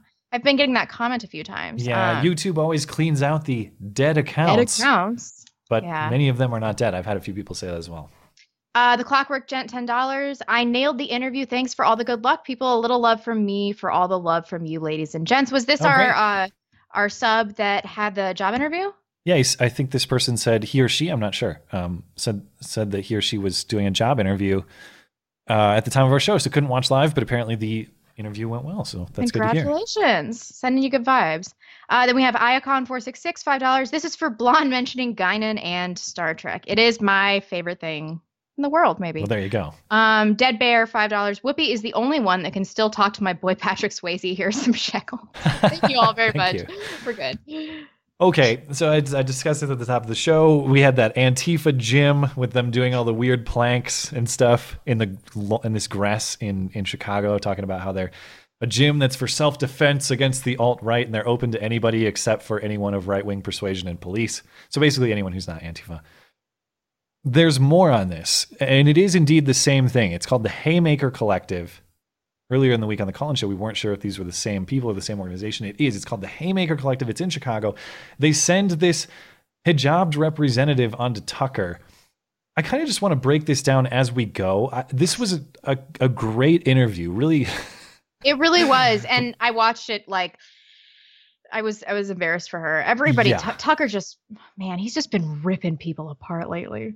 Well, this was yeah, this was a tough one, and I, I this is another case of trying to edit something down for time, and I'm just like I can't I can't get rid of that, I can't get rid of that, I can't get rid of Yeah. that. So it's a little bit long. So just you know stop me whenever, and I'll probably stop it to comment. Uh, Well, we a group of left wing activists in Chicago is training itself for war. It's called the Haymaker Collective, and it says that Donald Trump's election. Is she doing sign language? Yes, yeah, she is. so if you're if you're watch if you're listening to this, this is a hijabbed lady defending herself from someone gently grabbing her from behind and pausing for several seconds, and she's giving instructions in sign language, and then does the hook move. She does more sign language. Check this out. election has caused a surge Oh, of fascist No, I guess not. violence. We'll check well, a group of left wing activists in Chicago is training itself for war. It's called the Haymaker Collective. So if a guy attacks you and you need plenty of time to deliver sign language and protect your hijab, this is what I you think do. he was just going up behind her to pull her hijab, her hijab, and he like pauses there for a second. Yeah.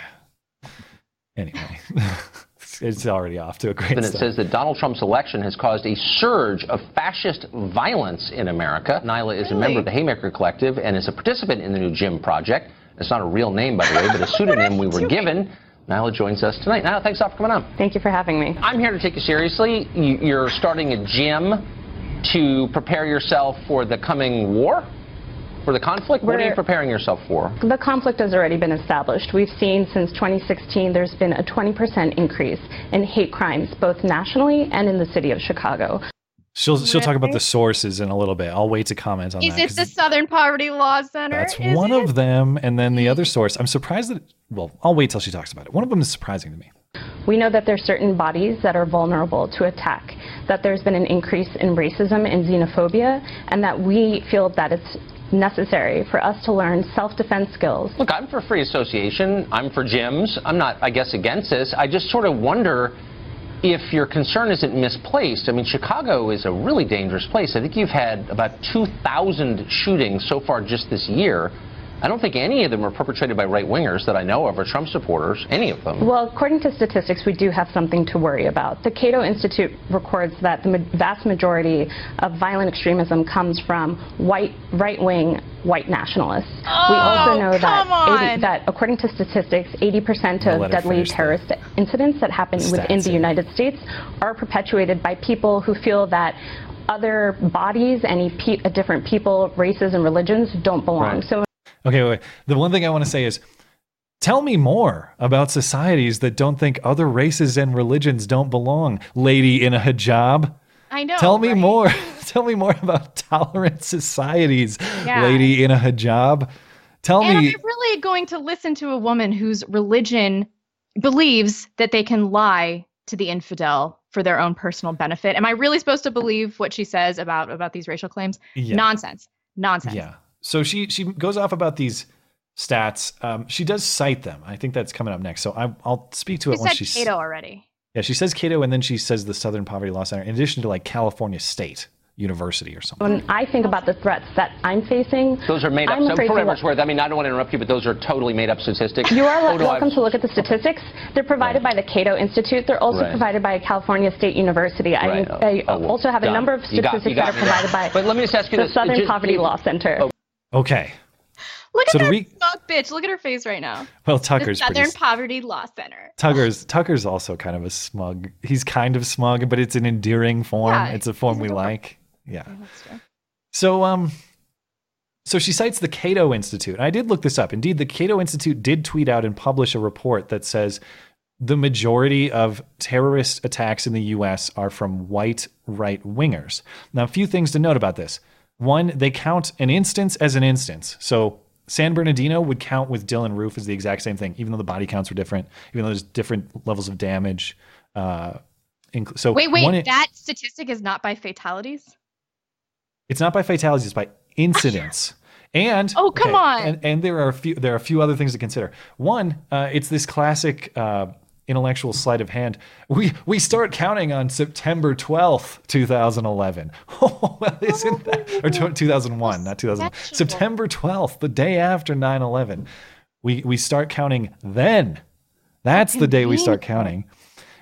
And the other intellectually dishonest part of this is I'm not saying it's not true that by incident that they're wrong in that time frame, but you got to remember too white right-wing males. That's a significantly large group of people compared to Muslims who are 1% of the US population. You're not adjusting, you're not making a per capita figure, you're not adjusting proportionally. You're just saying there were more of this. Okay, so you're talking about like one M&M in a giant bowl of white guy M&Ms. And then in the Islamic bowl, it's like, you know, 10 M&Ms and one Yeah, is is a bad, is bad. Yeah, it- those it's not exactly proportional, but you get what I'm saying. You would expect there to be more violent incidents from white men by virtue of the fact that there are more white men. You need to adjust these and make these per capita figures to and the fatalities are necessary. You're going to be treated differently under the law if you are guilty of committing multiple murders. Like acting like these are comparable is intellectually dishonest at the very least. Yes. And I've deep, I've talked about it a million times. The Southern Poverty Law Center is not a good source for data. Okay, they have their the, so part of the data that she's referring to is collected from self-reported social media, and Oh. so Southern Poverty Law Center's web form where you can report a hate crime on the Southern Poverty Law Center's website. It's not reliable data sources. Southern Poverty Law Center is garbage. Oh, and I also looked this up. In Chicago, so Chicago police have indeed reported a rise in hate crimes 2016 from 2015. That is true. Here's what the Chicago Tribune has to say about it. A majority of the hate crimes reported in Chicago every year between 2012 and 2015 have targeted blacks and gay men, according to CPD data. Hate crimes against Hispanics, Arabs, and Muslims also occurred over that span, but were rare, police data show. She hasn't made the claim that it's uniquely Muslim, but she has said things like people who look like me. And she's kind of What the hell does that mean? That's what deliberately is- vague. Yeah, what I'm saying is she want she's implying that this is like an anti-Muslim hate crime thing. And they their instructional video is a hijab lady, she's a hijab lady. CPD data that she's talking about don't support her conclusion in Chicago specifically. Okay. There's more. When people are Because I love I well, this is what I love about what Tucker does is okay, so you care about this, you care about these weird hate crimes that you can't give an example of. Why don't you care about all the, The, shootings? murders, right? Yeah. And then the examples that she gives are where it really gets kind of funny, like why she's worried about what she's worried about. shooting each 2,000 people, okay, shot, and I don't think any of them were bias crimes against people like you, as you just put it. I don't think any of those were Trump supporters pulling the trigger. Carlson, if you don't know, then I'm not going to sit here and give you statistics, but I Like Carlton Banks. Look at his face. Carlton, if you don't know, I'm not going to. Carlton, if you don't know the support for my claims, I'm not going to tell you the support for my claims. I mean, these are just common knowledge, Carlton. I will like tell you when that Donna the stories Brazile- that are making me afraid No, fearful is the answer, when I take the bus. No, Uh-huh. when I take the bus home alone by myself on public transportation, I don't feel safe. Just May 26th in Portland on the light, bright, light rail, there were two black women who were approached and confronted by a white man who calls himself a patriot. Three other white men came to those two women's defense, and they were stabbed in the neck. I'm just saying, in the city that you live in, because it you don't live in. Portland, Oregon, you live in Chicago, Illinois. Do you want to chime in on that? No, no, it's okay. Okay. And I made the point, but you've had 2,000 shootings, and none of them were by Trump supporters, but that doesn't bother you. But a stabbing on a train in Portland, Oregon is the reason you're afraid to ride the train in Chicago. It seems a little bit disassociated. Like, if you were to go to the south Well- side of Chicago, would you be worried about Trump supporters down there? Uh, uh, Tucker, I already live on the south side, number one. Number two, I'm How many um, Trump more supporters con- in you your talk- neighborhood? Do you think you do you buy that? It might be a lie. Uh, I don't know. South side Chicago is pretty fucking rough. That's what I'm saying. She might not even live there. Yeah, I, I don't know. I, wa- I want confirmation. Quite a few. I'm sure you can look it up. The question for me, again, is not on the que- uh, people sh- shooting me with guns. The question is incidents like Nabra Hassanen, who was murdered while she was walking from her mosque in Washington, D.C. to a McDonald's for breakfast with a group of other teenagers. Was she killed by a Trump That's not supporter? happened either. Oh, oh She wasn't was she? I thought she was killed by an illegal alien, wasn't she? She she was killed by a man who decided to go after her with a oh, bat. yeah, that was group of not a Trump teenagers. supporter. Actually, that was an illegal alien. Bad example. I'm sure there are others. Now we're out of time. Well, Unfortunately, it was great to I don't, talk to I don't know why. Well, Carlton. yeah. So her examples are not great. Oh, Not that was really examples. embarrassing. Why does anybody that's uh, against Tucker? Why did they go on his show? It, it's just he's just going to slaughter you. They must be money. It's got to be money. They got bills to pay really at the think so? Haymaker Collective. He's so consistent with it. I just don't know how else you get people to do this, knowing that that's what's going to happen unless you pay them.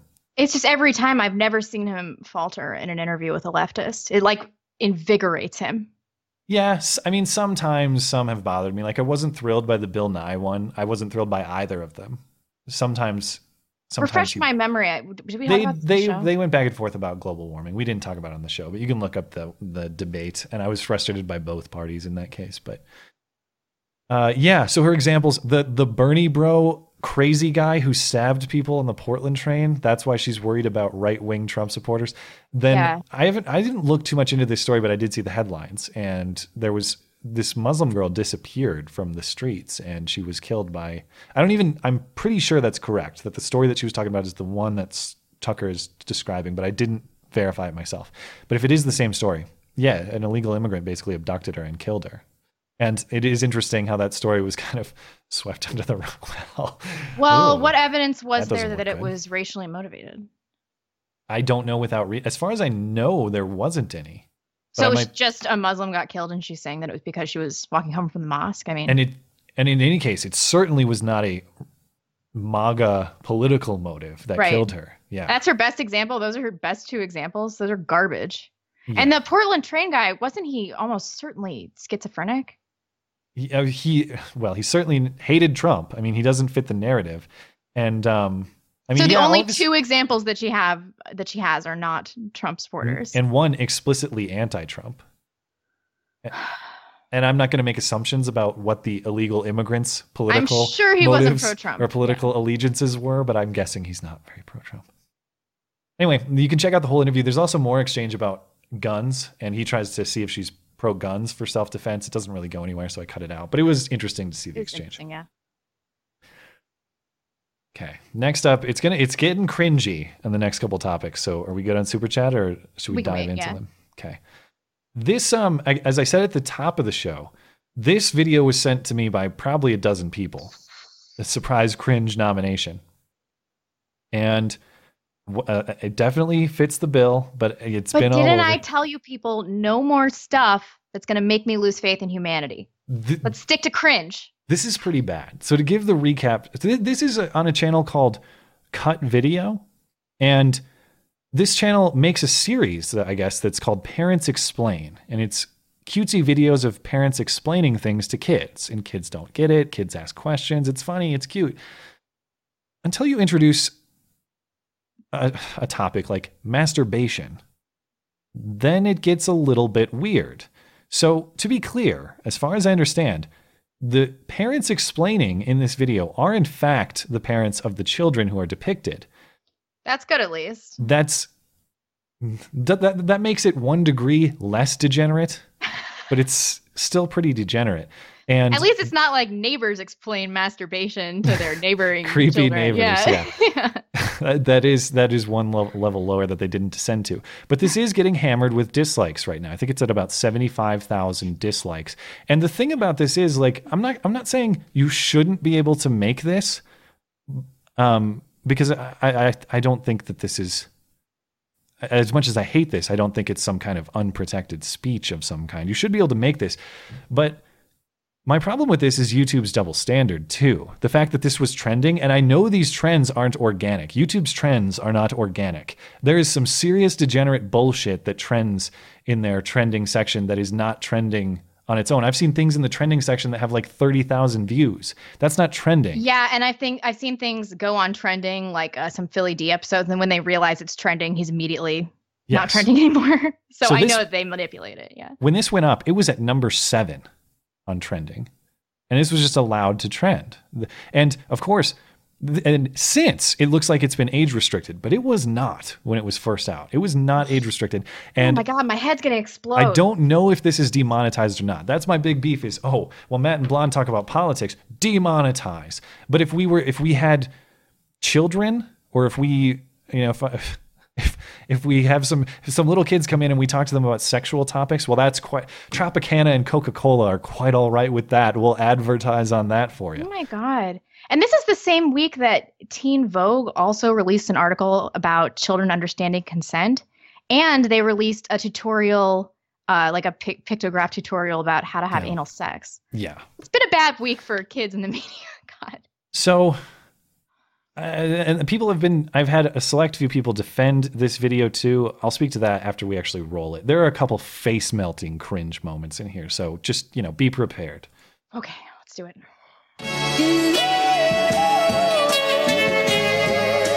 Today, we are going to be talking about masturbation. Masturbation? Masturbation. Masturbation. A guy might put some lotion on his hand, right? And he'll take his penis and like hold it in his hand. Watch. Okay? Okay, mom. And then he might like move his hand up and down like this. Where shake would it the around. penis go, Mom? In the hand. That's big. That's huge. It's not gonna fit. Well, they they're creative, I guess. This is to simulate an erect penis, right? Yeah. Right? A hard penis. That's why you don't need a boy. You can get a penis anywhere. Your thoughts? Oh my god. Those kids are going to be so screwed up. This is what happens when lesbian couples have children. They make them hate men. You don't need a man, you just need this dildo. Yeah. Oh my god. talk, talk about objectifying women. I mean, they rage if a if the husband if, if the dude and his son had uh, even jokingly said, "Hey, this is a flashlight, and you don't need women." The People feminist would rage. Out about that. That would be Yet- every headline for the next week. if Yet that you can objectify a man into a dildo being the equivalent. Am I offended? Not. I don't give a shit. I really don't. But the double standard is quite apparent. And the, the people that we're stopped on right now, why does a little girl need to know about male masturbation? Why? I thought that was a boy. That's a little boy, isn't it? oh, it, it is? Oh, I, now I'm now I'm not sure. Here's another clip of him. So I I Oh. thought it was Oh. a boy. Ooh, sorry. I didn't Way know. to misgender, but I might be wrong. oh, okay. Have you ever masturbated before? No. Oh, it's definitely a boy. okay I'm sorry. if you do. You can tell me. Do you? No. Cameras everywhere. Okay, if you can't hear what he just said, what? There are cameras, There are cameras everywhere. everywhere. Yeah. Oh my god. Yeah. This that kid's probably eight, nine, uh, something I'm like sorry, that. that. kid was obviously a boy. I don't know what I was thinking. Whoops. Whoops. There's more. If you're in the mood and no one's around, do it. You can masturbate, right? Yeah. Right? Yeah. Yeah. Yeah. Yeah. But we're not buying you this for Christmas, okay? Don't ask for that, and Santa won't bring one.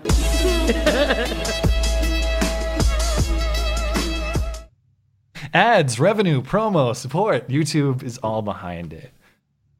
I mean, at least they're not explaining, ex, you know, explicit sexual acts that involve like engaging somebody else. I mean, I at least this is about masturbation.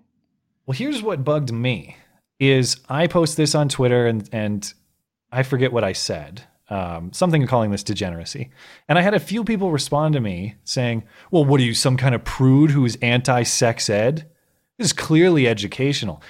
One, who the hell is this educating? And two, obviously I'm in favor of parents educating their children as they see fit. If these conversations were behind closed doors, I don't have a problem with it. Exactly. You get to decide. It's the pub. It, it's publicizing it that I've got it- real problem with. This isn't posted to YouTube for the purpose of educating children or anyone. It's posted to YouTube for you sick fucks to watch it and get enjoyment out of it, entertainment. That's why it's posted to YouTube. It is not posted to YouTube to get for anyone to get educated by it. And if it is education, it's very general, poor education. I don't. There's not a lot of value in that unless you've never heard of masturbation before. oh gosh. Which I guess a, a child would be that case, but uh, uh, I t- tell me how many parents out there anyway. If if there's a parent out there who says, "Yeah, I want my child to learn about sex through YouTube," that's your decision, I guess. You're the parent, but I don't know many who would say that. Oh, I feel sick. We're never gonna make it as a as a species. It's over. It's they're just it's over, man. You- we should just give up. Why do we even do this? we should just fall into a life of hedonism and give all this away. There's The, no more. the fact that people seem to think, and again, it's a small minority, but people seem to think that if you are a, if you find this to be distasteful, that you must be some kind of Puritan or some kind of prude. No. No, I just want children to grow up without the weight of adulthood on their shoulders, which means that they have to be shielded from elements of sexuality, elements of violence. You just want your children to feel safe and to have that luxury of growing up without all of these adult things in their lives. It- Yeah. it's really dysfunctional that we do this as a society. And children, kid- they can't handle this. This kid is under the bright lights. As he says, there are cameras everywhere. And Everywhere. mom, I'm He's like nine, and you're asking me if I masturbate? Are you serious right now? And like socially, that is gonna be a destroyer for that kid. At least yeah, when I was comes growing out, up. hey, yeah, little, Bo- hey, Bobby's got this video on YouTube. Check it out. I mean, that's crazy bully feminist fodder. mom. Yeah. Yeah. Jeez. Oh boy. I hope they Oh, got paid a lot. I hope you know they can send him to a really safe private school with all the money that they got paid, because he's gonna need it. Oh God. Hmm. Ugh. Ugh. Gross. That's that's all I have on that. That's all I have on that one. There's not much more to it than that. Uh, if you really want to check it out, I cut out probably two thirds of it. I, just, I saved No. only the the worst parts, but that's it. Uh, you, the, I don't know what it is. I don't know who's in charge at YouTube, and they've decided that this degenerate stuff is the stuff they should be promoting, and that talking about politics generally, in abstract terms, even is uh, is too controversial. I mean, I don't think that it's any coincidence that all of this stuff involving children is happening happening at the same time. Like this Teen Vogue thing, I think it's I think it's relevant. I think this is an attack on the nuclear family. Hmm. I mean, look at how many unconventional families there were in that discussion. Like the lesbian couple with two children, one of them's a ginger and one of them is multi-ethnic. It's like how did this family to be fair, there were some nuclear families in there that I cut out. The, one of the funny parts is, and I just I had to edit it out for time, but there's this one Asian kid and his dad, and this Asian kid knows like everything about sex, and his dad's like, "What the hell? How'd you know that?" On Um, the internet. I mean, it was one of the more innocent and I think kind of sort of appealing parts of this video. But again, just in concept, in the premise, I don't think children should be put on display for this type of entertainment. No. No, this is like pedophile fodder too. It's weird. It's just weird. So Oh. it, it's so bizarre to me that YouTube has to make this case to its advertisers. Look, guaranteed, your video, your ad's not going to appear on some obscure 10 view video of a guy using the N word. But, but but the stuff we're propping up, this, the content that we're going to use to attract advertisers to say this is the platform on which you want to find customers, on which you want to advertise your product. I don't blame YouTube for not being able to control everything because it's such a large, almost ungovernable format. But I like will try, blame though. I will blame you for what you prop up. You know, what you miss is one thing, what you miss in the chaos is one thing. What you prop up is a deliberate decision. And they're propping this crap up. With the refugee thing, with the LGBT propaganda. And again, I'll say it Yeah, every but time. people aren't buying not- it. yeah, I know they're not. And everyone hates on it. And that's what's so interesting is gay marriage, for example, has never been more popular. And I've said many times, I'm someone who supports marriage equality. Yet their LGBT propaganda video is going to get hammered with dislikes from people like me. We're like, I I support the general concept of what you want to see. I don't support this propaganda message and throwing it in my face and shaming me for I not mean, being I can't be the only person that used to agree with gay marriage, but in light of recent events in the gay community, I'm not really sure anymore. Well, and but the question becomes to what degree is YouTube Spotlight representative of them? I personally have many gay friends who say, "This is not. I don't like this. this I'm being hijacked for this propagandistic purpose. It, it all we want is just to be otherwise in, invisible members of society. And what I mean by that is not invisible like nobody cares. Like that part of your Right. life is invisible. That's not what defines you. You're you're just a regular person who happens to be gay. That's what most of the gay people that I know want. That, that's like none of the gay people that I know. The, their Well, gayness is a yeah, but but I I mean you know it's as anecdotal for you as it is for me. But most Yeah, of the gay people that I know being gay is the is the primary part of their identity that they show off the most. Well, it's then the they're focal not my point of their friends. identity. they're not my friends. Because anyone who shoves that stuff in your face like that is annoying, and it doesn't matter whether it's being gay or rollerblading. You can go rollerblade if you want. You can be gay if you want. I just don't It shove it in my always face. comes back to rollerblading. It's exact. It's the exact same thing. My opinion about rollerblading is the same as my opinion about gay marriage. You should have legal equality. You should be able to do what you want, but you don't get to come into my house and tell me that I must like rollerblading. No, I think it sucks. Now I don't think gay marriage sucks, but I'm just saying you're not entitled to my opinion. And that's where people get pissed is when you try to claim that you're entitled, you try to hijack other people's freedom of thought, hijack their opinions. You can't do it. That's true. That's true. Um, I've got to, I've got to recharge before this next surprise cringe. I think. Okay. So we take a super chat break or what should we do? Uh, yeah. Okay, let's do that. Um, we have Starscream 1540. Leftists say ban nuclear weapons, ban nuclear power, ban nuclear families. Yes, they sure do. um, Joshua D. Marshall, five dollars. Can't cuck the tuck. Yeah, I've been. I like binge watched Tucker Carlson today after I watched that first vid. Yeah. Um, Stan, two dollars. Let's have the vid of Blonde having this discussion. Which discussion? I think he means that. I think he's referring to like a, uh, if you were to have a child dis- a discussion Oh, with a child mas- about masturbation. I think. I think that's what he means. I mean, But- I'd imagine that it would go. It would be awkward, and it would probably go like some of these did. But I would just never publicize such a thing because that's an insane thing to do to a child. Yeah. Kids are. I remember being intensely embarrassed by talking about things like this when I was a child. Like, Yeah. I can't even imagine what it would be like being videotaped. Yeah. well, Um, and do, do you remember just the awkwardness of being a teen and like kind of just figuring some of this stuff out too? Obviously, your Oh, yeah. parents or whoever raises you explains it to you, but it's never 100% clear until you actually experience these things. And when it's all new to you and the weirdness of your body changing and you feel like a freak, kind of, to have Yeah. that embarrassment broadcast to the world is. Have is- you ever masturbated? Yeah. That kid's like, Mom, I hate you, and I'm gonna have to go to therapy for the rest of my life. Thanks a lot. Yeah. Exactly. Then we have Rafael Salvador, uh, ten dollars. The worst part of this interview is that she insists on a pseudonym, yet shows her face on national TV. What a narcissistic bitch! Is that the Tucker Muslim? yeah, she chick? went by the pseudonym Nyla. Oh, that's not her name. Yeah, Why he bother- says he says that's not a real name. It's just a pseudonym that she gave us. Shows your face. I, uh, whatever.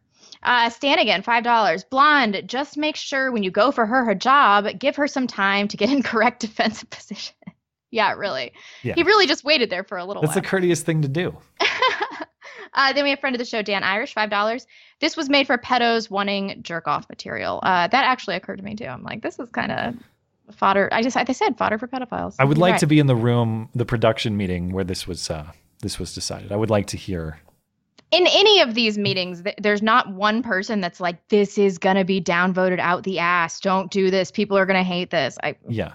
people are tone deaf. Whenever, whenever people ask about starting a YouTube channel and things like that, different pieces of advice, basically the one thing I always say is as long as you enjoy doing it and as long as you're making material that you yourself would want to watch, that's basically the standard of what you should be producing. Would I want to watch what I'm making? And if yes, then you're in a good spot.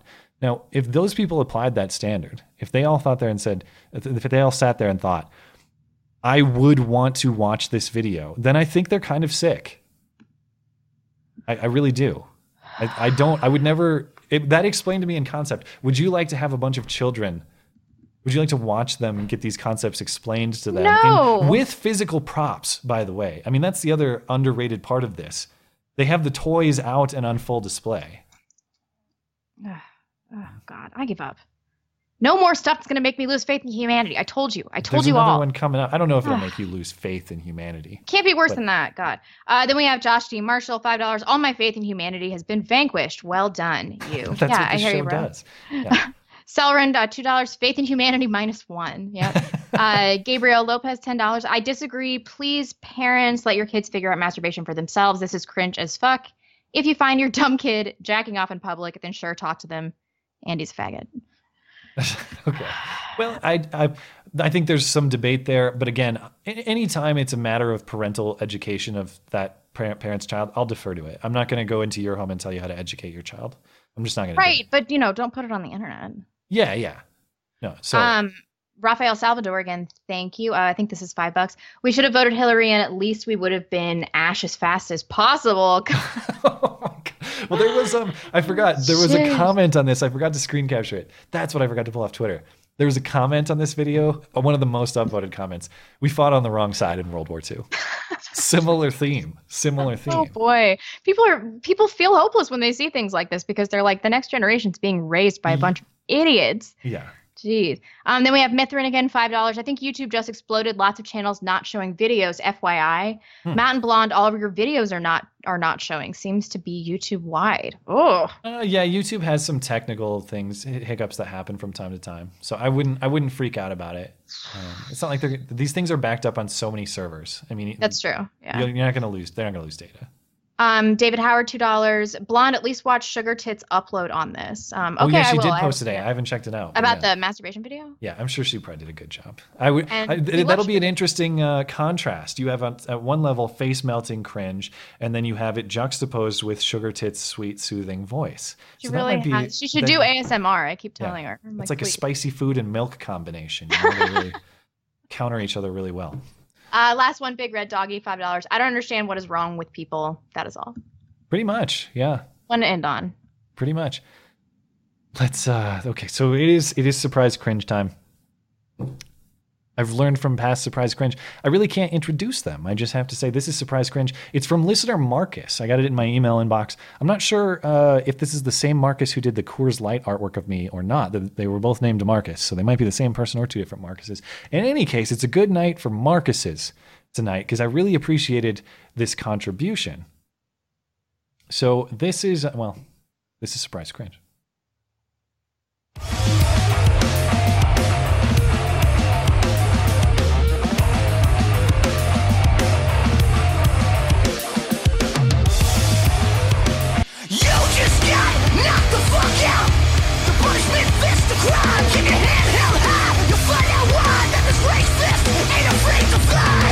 So this is Goodnight Alt Right by the band Stray from the Path. Pay attention to the video depiction of what's going on. Uh, they show the band playing, then the sort of side plot that's developing amid the music video. Man in a red hat, presumably. It's not explicitly a MAGA hat, but we can assume that was a deliberate choice. And um, some people who don't like MAGA hats following him to his residence. And then we'll see some things inside his residence that are implicating and uh, justice served uh, in the eyes of this band to this particular individual for the crime of having decorations in his own house that are unacceptable. That's the general plot premise that we're going with. It gets pretty disgusting by the end, frankly, pretty disgusting.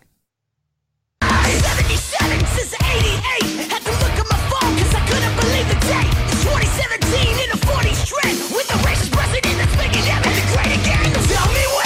this fucking okay. All the streets and the screens popping triple K. What's the peace? Nah, that won't fly here. Since you think they're pushing you back 300 years. Fuck you too. And appreciate that if you preach hate, then expect hate. You just got knocked the fuck out. The punishment fits the crowd. Look at the inside of his house. That this is okay. What makes you think you're Berry your race? Good night, alt right. Look at this. Okay, this is how you know this is fake. Nobody, nobody has a giant Richard Spencer poster. Nobody has that. Come on. Not even Richard Spencer's mom has that a, po- a photo of Richard Spencer that large on display in her house. I bet you Richard Spencer has a photo of Richard Spencer that large. okay, on maybe Richard Spencer himself. But this is just the construction of this set must have been hilarious. Oh, anyway, a little bit more.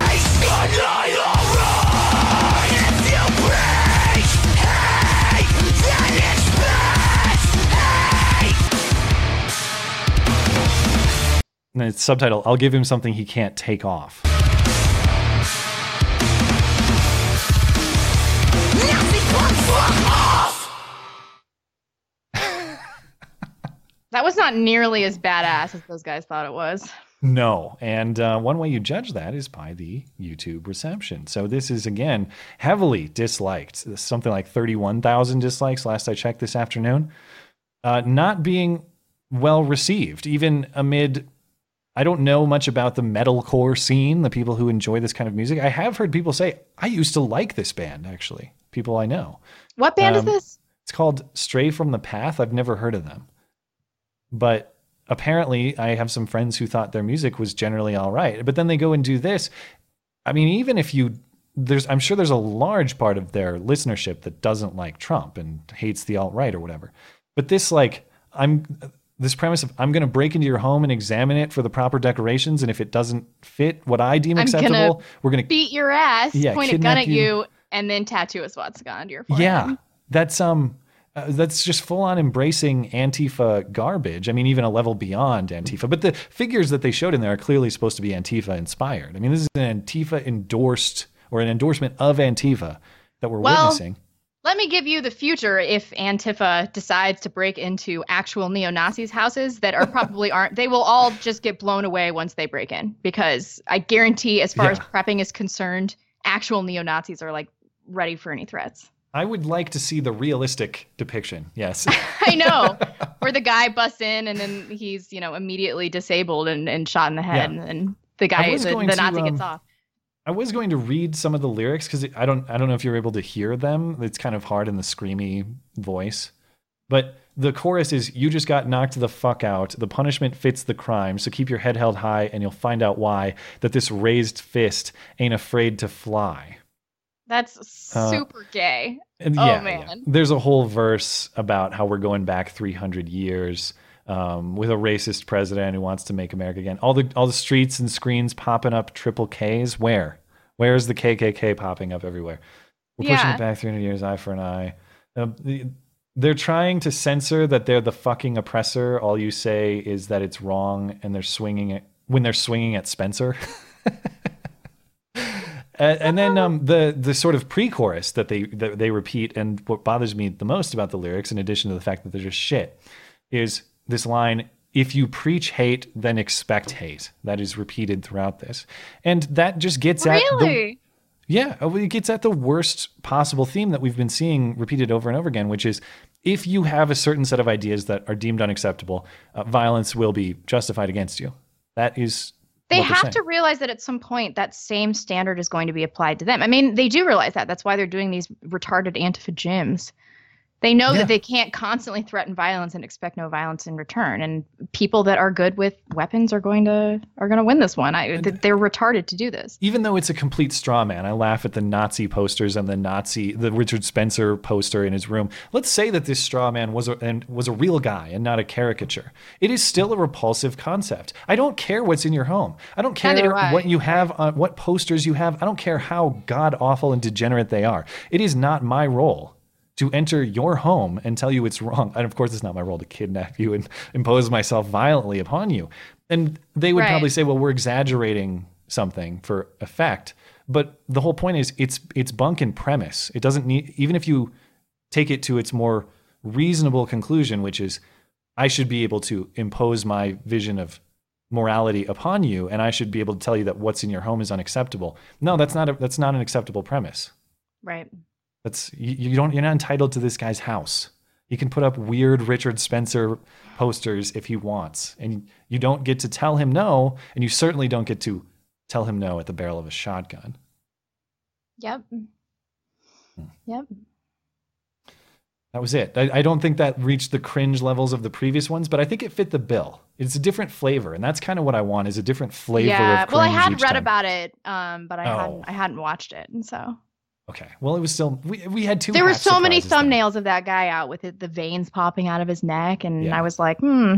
I wonder if this is going to be the surprise cringe. I actually thought that. So we had two half surprises. That, that makes Yeah. a that makes that makes whole. one full surprise. Yeah. Yeah. All right. Uh, okay, I do have one backup topic if you're interested, or you know, I don't know what, how, what the super super chat situation is right now. Uh, we're pretty much caught up. Okay, do you want to talk about this cop, this cop funeral? We haven't talked about this Why not? issue at all.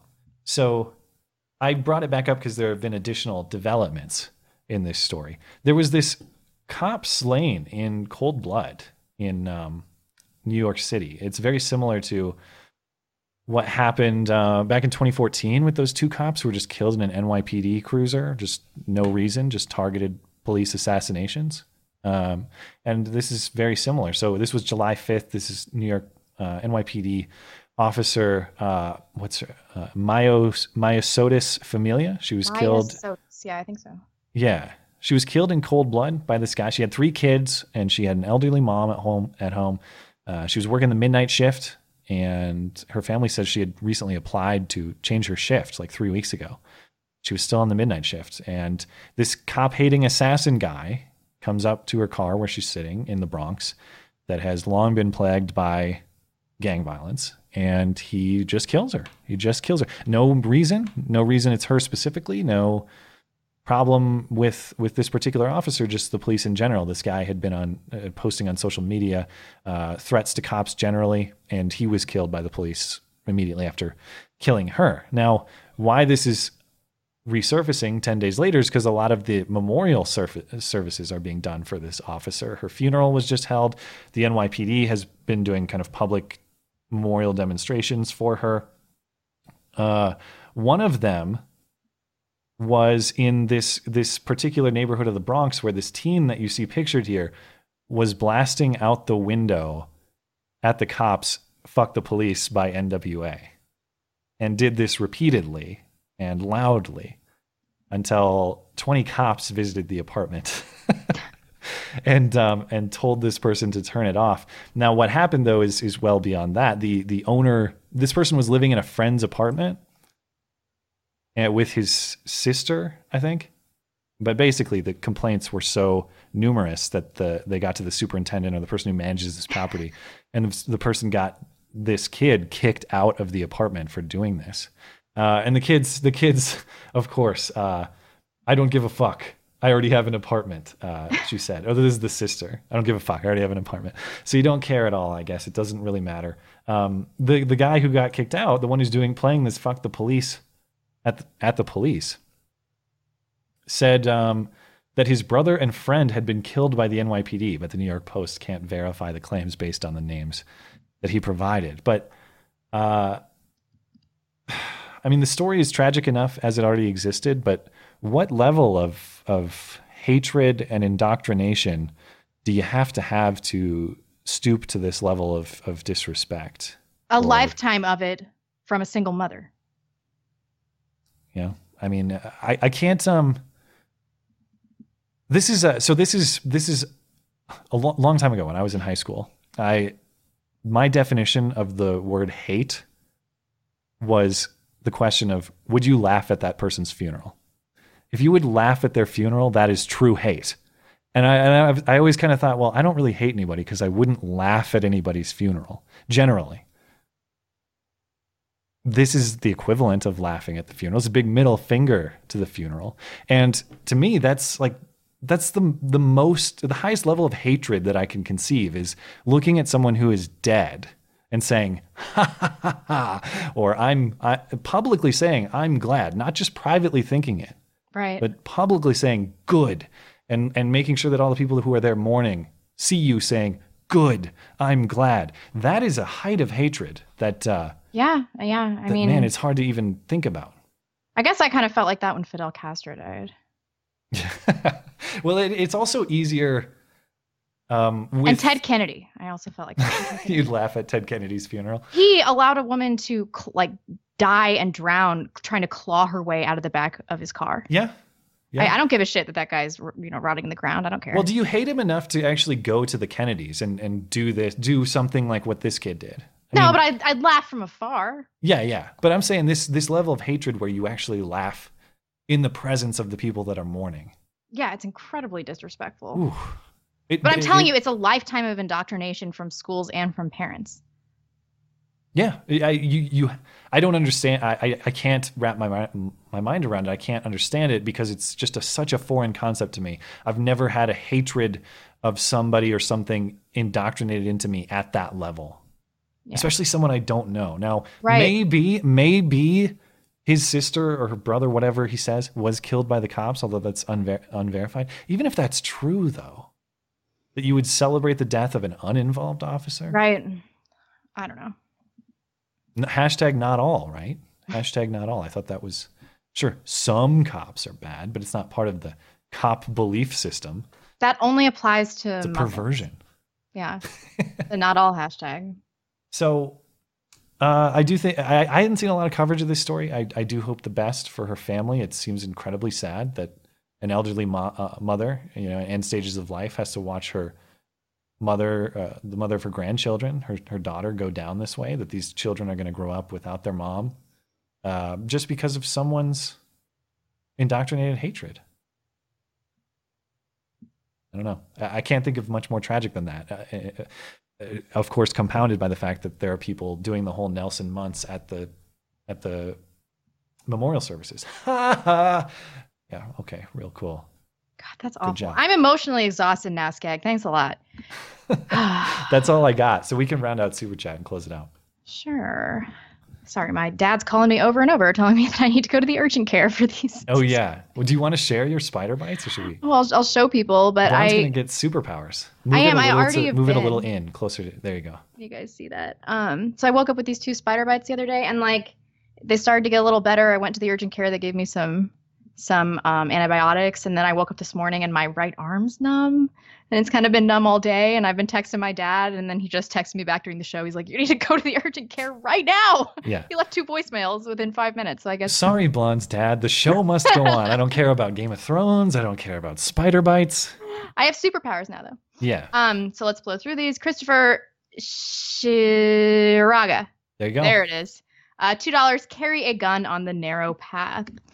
Thank you for the donation, Joshua D. Marshall. Five dollars. I have nothing intelligent to say. The video killed my brain cells. I know. it voluntarily making- left. It, it was a voluntary evacuation. Quantum football. Five dollars. What are your views on redhead supremacy? That's not a thing. It's not a thing, right? No one holds that belief. Nobody. Yeah. Not even redheads.